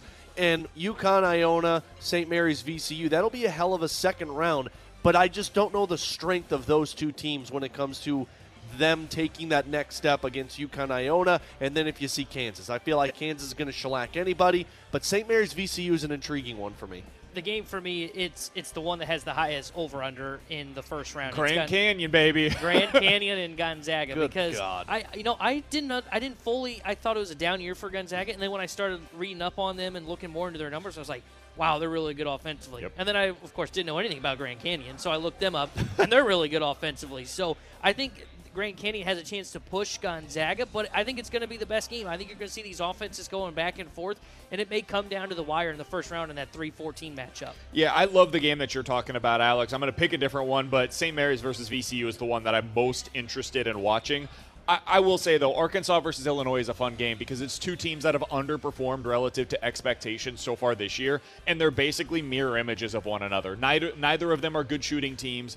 Both of them are pretty good defensively, and they've got a little bit of size. So, Illinois versus Arkansas is the matchup that I'm probably most intrigued to see. That one's tipping off coming up at 4:30. I cannot wait to watch Tanner Hendrickson watch his team ah. In the Taylor's Illini. going to start drinking early. What's the upset you guys are calling for? T Bone, we'll start with you. What's the upset you think is going to take place in the West region in the first round? So I I do buy into what happens in the first four if you play well. And Arizona State dominated last night. I think they carry that momentum, and I think they surprise TCU. So I've got TCU on upset watch. I feel like every year there's always one team from the first four, and it's not a 16 seed usually, but one of those 11 seeds that get in the first four, they build some momentum, and then they surprise the six seed. I think Arizona State's going to do that. I've got Arizona State taking down TCU. Man, I hate the West region because like I've got chalk in every matchup in the first Yeah. round, and I hate the fact that I did that. But I the- think the uh, to that point, Yeah. Alex. If you asked me, what are your uh, upsets in the second round? Those are way easier to come up with, in my opinion, than they are in the first round. The first round's a little tough. First round, I, I mean, you know, I, I have VCU, or I thought about taking VCU versus over St. Mary, so that would probably be one of them. Maybe Iona and UConn, but I feel like No. UConn's just the better team. And so, I mean, not to go this route, but it probably would be Illinois over Arkansas. And, And I don't even know. much of an it's not an upset. upset, but that's the thing. Like, I've got Kansas taking down Howard. I've got Mary's taking down VCU. UConn over Iona. I do have Arizona State over TCU, but to the Tanner's point, and then I got Gonzaga, Northwestern, and UCLA. Yeah, if there's going to be an upset in this region, I think it's the one that Tanner mentioned Arizona State over TCU. I'm not picking it, but if there's going to be one, the 6 11 matchup is the one that I would probably go I with. hate this region. So I do agree with you there. I, I like this region a lot. I just think it really heats up as you get to the second round and beyond. I just never trust myself when I go chalk for every single matchup in the first round because I know that's the part that's going to be torn up. The next thing that we've got as we break down the West region in the NCAA tournament is the sleeper team that could potentially come out of this region. So we're talking not a top three seed, probably not a top four. I will get us started here. St. Mary's is my team that I think can come out of this region. I think the winner of that St. Mary's UConn game will beat Kansas in the Sweet 16. So the winner of that game I've got, and for me, I think St. Mary's is the one that has a real chance to be able to go on a run here as a non-top four seed. For me, it's Northwestern. I, I love that Northwestern basketball team. And maybe it's because they just play Illinois really well. But I, watching them, If you love year- rock fights, let me show you a team that you would enjoy Yeah. watching. North, I, I love the Northwestern team. I, I think they can kind of find a way. I've got them getting to the Sweet 16 before they lose to Gonzaga. But if Gonzaga gets upset, I could see where they get to the uh, Elite Eight because I think they're going to take down UCLA, who's dealing with injuries. I think they beat Boise State in the first round, and then it just comes down to are they going to run into that high-powered offense of Gonzaga? I think they're the sleeper team to potentially maybe not come out of the region, but get to the Elite Eight. That's the one that I have too. I have Northwestern taking down UCLA Wow. in the second round. They've, UCLA has injury questions as well. That is something worth keeping an eye on. Uh, so going into that first round, they've got um, a, game that they should win. But Northwestern is definitely going to be a tough test for them. Who's the team that you're most confused by? Alex, we'll start with you. UCLA. you look at it and you're like, I don't know, it could get out of there. Could lose in the first round. Wouldn't surprise me. UCLA because of those injury issues, and they've kind of dealt with them all season, and and you just wonder. UCLA as a number two seed, I can absolutely see Kansas versus UCLA, or at least UCLA versus Gonzaga in a Sweet 16. But on the flip side of that, I can also see UCLA, and I have them losing to Northwestern because of those injuries. So, can they overcome those? That's the biggest confusion I have with UCLA. It's probably not good. The team that I have the most confusion about, I've got going to the Final Four, Good, and, that- good. and that's No, Gonzaga. it's because never good. Though they have that high-powered offense, it still feels like a down year, and it still feels like Gonzaga's going to Gonzaga and find a way to mess this up. So they're the team I'm most confused about. I, I think they go on a deep run, but anywhere along the route that they go, I could see them losing. And the other team that confuses me, and they're not even high enough from worth talking about, it's Illinois. I don't know what the hell to expect from them. Mine is St. Mary's. I, I mentioned I like them as a potential sleeper team. They also confuse me because they play at a very slow pace. They have a very excellent defense, and this is the exact profile that I hate in March. Agreed. Because if you play a slow paced slog of a game, especially against a team like VCU that plays that aggressive style, uh, you're going to leave the game open for them. And if you don't end up capitalizing on your possessions, you can get upset in a hot second. We've seen that with Virginia That's what I was just happen for them. They are right now in a very close matchup against Furman. That's the uh, game that we all said beforehand. We liked Furman in that one. It's only a five point game right now with about, what, five minutes to go in that one. So uh, this is the style that can get you beat in March if you're not careful. All right, who is your team that you have coming out of the West region, T Bone? Who, who do you have as the winner of the West region. They confuse me, but I'm a sucker for offense. It's Gonzaga. They can play with pace. They can play my pick as offensively. well. They've got experience with Alex's favorite player and Drew Timme. So Uh, I, uh. I, I, I, I always go. I lean towards teams that know how to score. I, I come up with the idea of either they're going to find a way to get stops or they're just going to outscore their problems. I think the Zags can do that. I've got them going to the Final Four. Mine's Kansas, and I know Bill Self's not on the bench in this one uh, for their first round, but I, I imagine Bill Self. Uh, it's going to be that like ruckus where he steps through the doors in a game where you don't expect him to be there in the second round, and that vamps thing up. But on top of it, Jalen Wilson's been a stud this season for them, and when you need a basket, he makes it. I always seem to side with those types of teams when they have that player. Plus, I don't like Drew Timme T-Bone, so uh, I, I have Kansas going to the uh, Final Four. Kansas is so damn good. They man. are. I, I, I don't know how anybody could say like there's no way that they end up making it through. I also have Gonzaga. It's that offense. They they're the most efficient offense in the country, so that's why I've got them going, uh, advancing past the West region. My final four.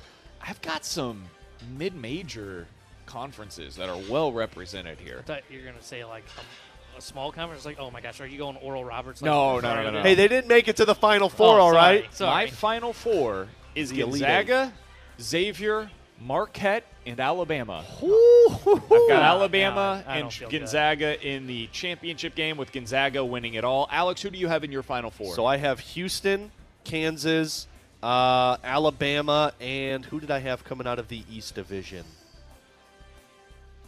Oh, I did have Oral Roberts. Oh, this, you have Oral Roberts in the final four? I do. really? This, Are you this serious? bracket sucks.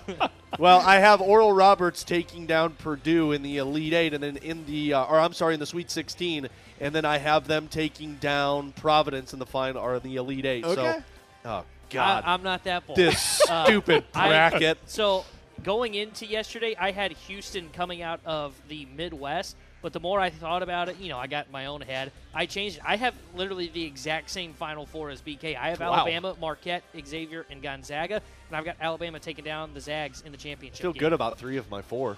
Oral Roberts is one of the three. No, no. Oh, they're, they're I don't. I, I must have been drinking. I mean, the night why did not get? A, I will say this: if you're in a pool, if you're in a bracket pool, and there's a ton of people in it, something like what Alex did is probably a smart way to go about it because it opens up the possibility that if you are right, if you like genuinely believe Oral Roberts has a good chance to get there, you should go with it.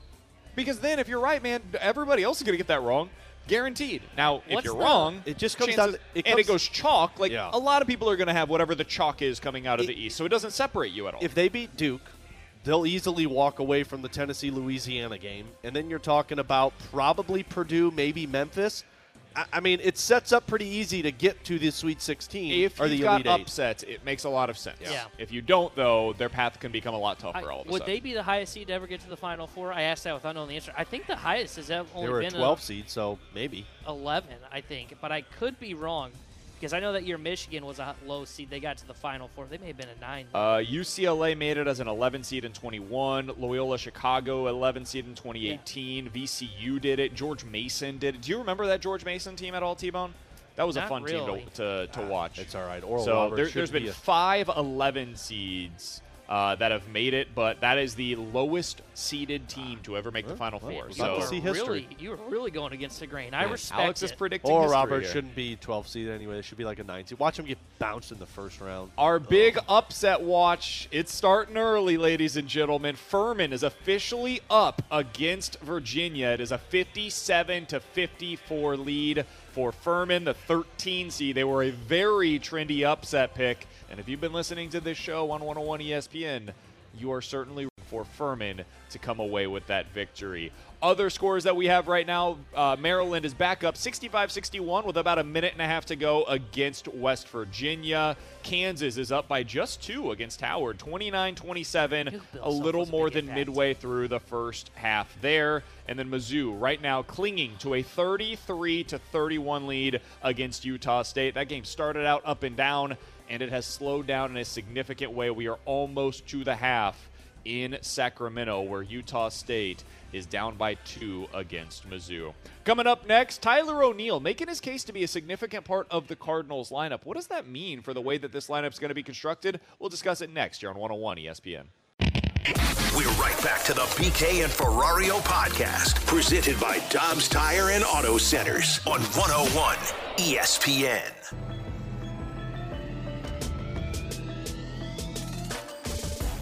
With Alex Ferrario and Tanner Hendrickson, I'm Brandon Kiley. It's BK and Ferrario broadcasting live from Max in downtown Alton, Illinois. If you guys want to come on out, say hello to us, grab yourself a drink, watch some of this NCAA tournament action. We're having a good time. A lot of Mizzou fans in the crowd, which makes me very happy to say the least. The Tigers, so far, so good, up 35 31 at the half. We're rooting for more of that as we go along here today.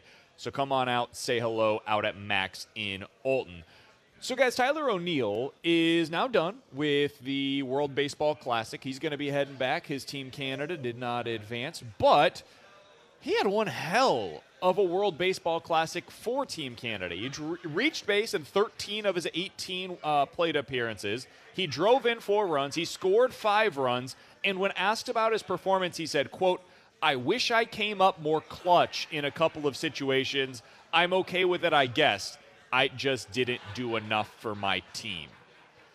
That's the exact kind of mindset that I want to hear from Tyler O'Neill, first of all. Heck yeah. And second of all, man, 13 of 18 times reaching base. I don't know who he was going up against in all of those plate appearances. Frankly, I don't care who it was because we see the same thing in spring training where we're making a lot out of guys that have put up pretty good numbers in spring training. We asked before the World Baseball Classic, how are you going to evaluate what O'Neill and Nootbaar do versus what Carlson and Walker are doing? Well, the truth is this Nootbaar's been great. O'Neill was great. Walker's been tearing the cover off of the ball. Dylan Carlson's just been okay. Honestly, all four of them, in my mind, have done enough to be a part of your outfield rotation come opening day.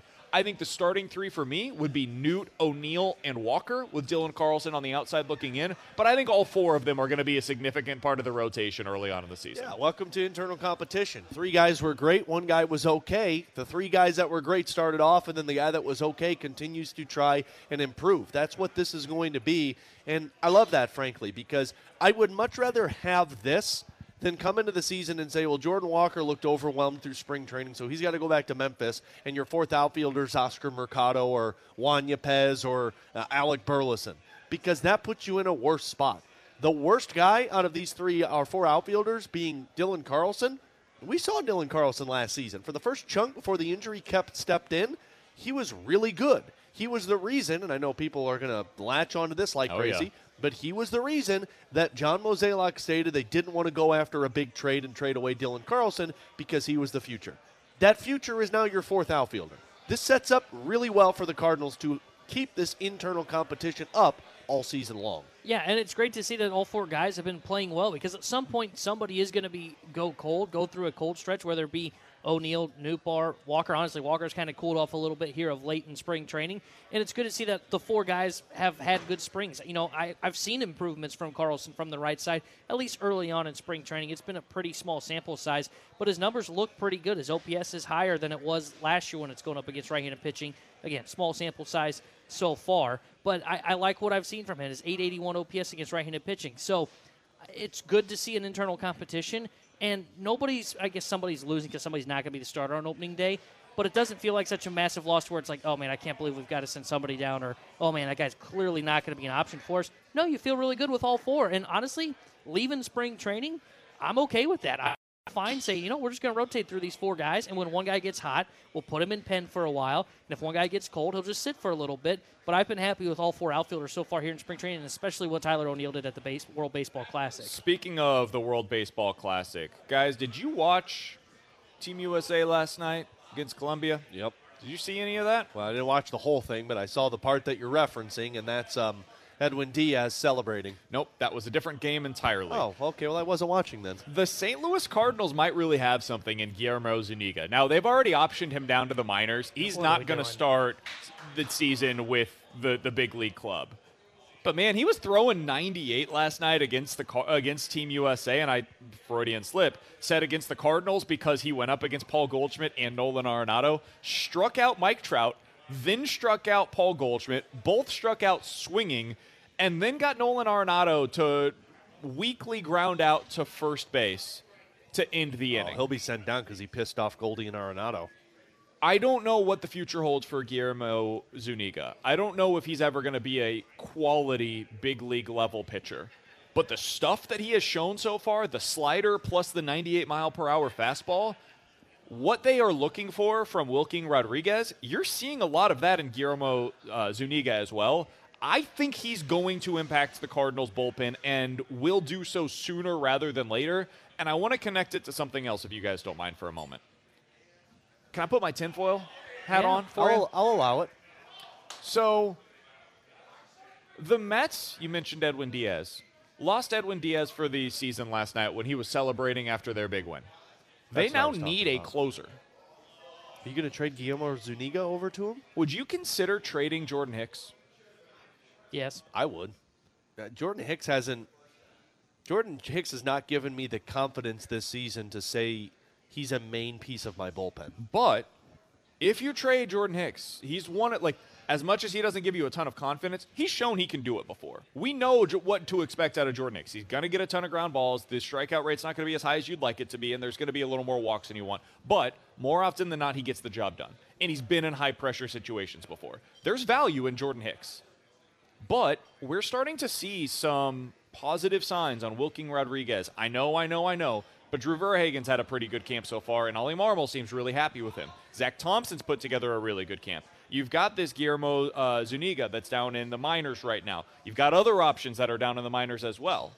Do you have enough depth that you could make a move like that and feel good about it if you're the Cardinals? I guess the question is, what am I getting in return for a Jordan Hicks? a fair question. Am I, I don't know. Am I going to get another arm for my bullpen that's in their AAA team? Because then I would consider it. Because if I've got Rodriguez and Zuniga and Jake Woodford, who's pitching well, and all of these guys who deserve to be in there, and I'm going to get something in return that goes to AAA that can compete to be there maybe later in the season or next season, I'd pull the trigger, but I'm not going to trade him for a guy that has no role on my team. Like, you don't need a bench middle infielder or a bench outfielder.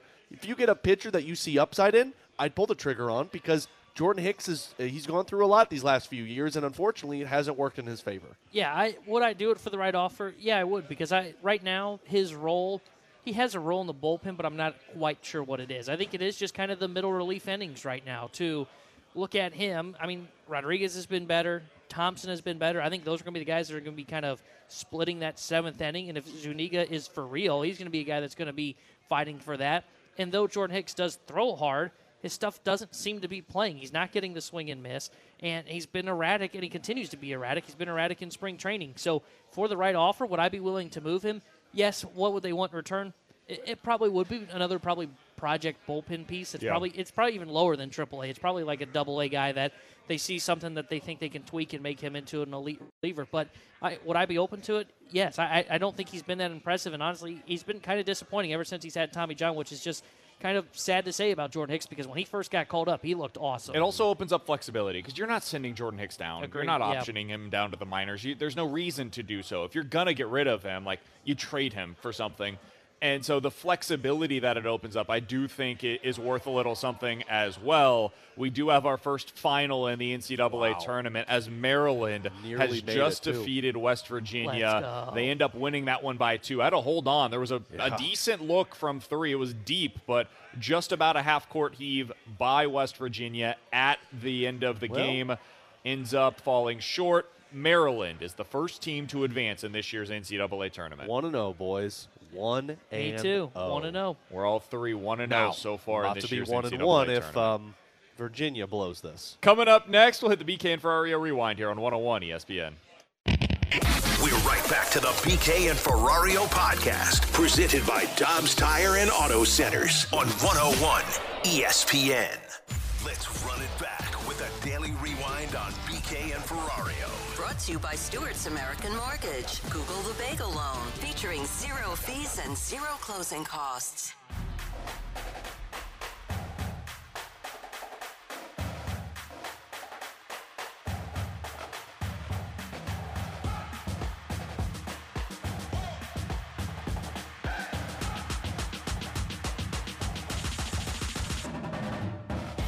Alongside Alex Ferrario and Tanner Hendrickson, I'm Brandon Kiley. It's BK and Ferrario here on 101 ESPN, and we have our first significant upset of the NCAA tournament. Furman with an unbelievable finish against the University of Virginia. What if you didn't shot. watch the finale on that one, you should go back and see the highlights.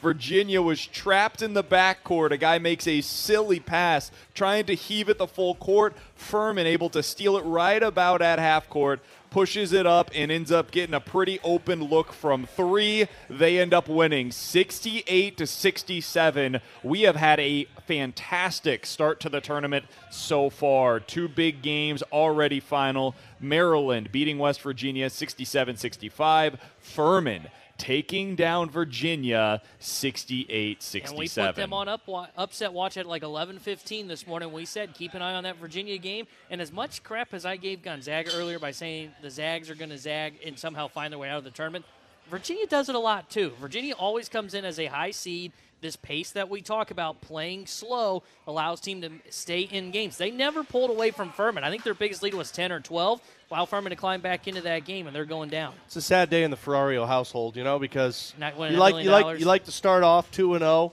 get Yeah. that good feeling. You don't want that first loss until about three o'clock, um, but uh, it comes early, boys. Good for Furman. No. That- that's a fun start to the tournament right there. Guys, Getting a, the first big upset of the No, day. guys' This dreams a- are ruined today. This is a No, true it's- question. It's Virginia. They play regressive basketball. I hate Virginia. I, You're true question. regressive Uh, where's, Fur- where, where's that school located at? Because I have no idea. Let's find out. Furman. Fur- is Furman in Carolina? I feel like I- all of the basketball schools are Furman in University. Carolina. I have no idea. I We're really taking don't. it to the Google, ladies and gentlemen. It is in Greenville, South Carolina. Always. Oh, if if there. there's a basketball school that you've never heard of, they're probably located in Let's one of North real. or South Carolina. The bigger the bigger victory today is that West Virginia was sent home, so that we don't have to hear the the West Virginia. Oh man, Country Roads is dead should now. I should have picked them for that Country reason Roads alone. is dead, ladies and gentlemen. Thanks, All right, Maryland. We got about 10 minutes left before we hand things off to Anthony Stalter. Alex Ferrario pulling a double today. He's going to be with you guys until 6 o'clock here on 101 ESPN. By the way, we're broadcasting live at Max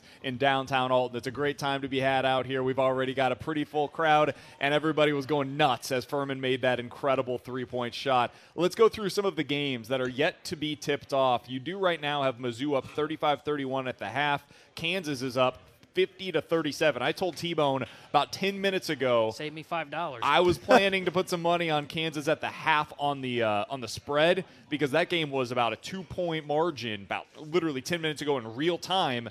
KU pulled away too quickly before I could get in on that one. Uh, the next big one that's going to be tipping off is in about 15 minutes or so with San Diego State against Charleston. San Diego State is a five point favorite in that one. T Bone, I know you like Charleston as a potential upset candidate there. You still feel that way? Yeah, I do. I, I think Charleston's a really good basketball team, and I, I think they've got a chance to push San Diego State. I think it's going to be close. If you're for uh, uh, gambling advice, I would say take Charleston to cover the spread.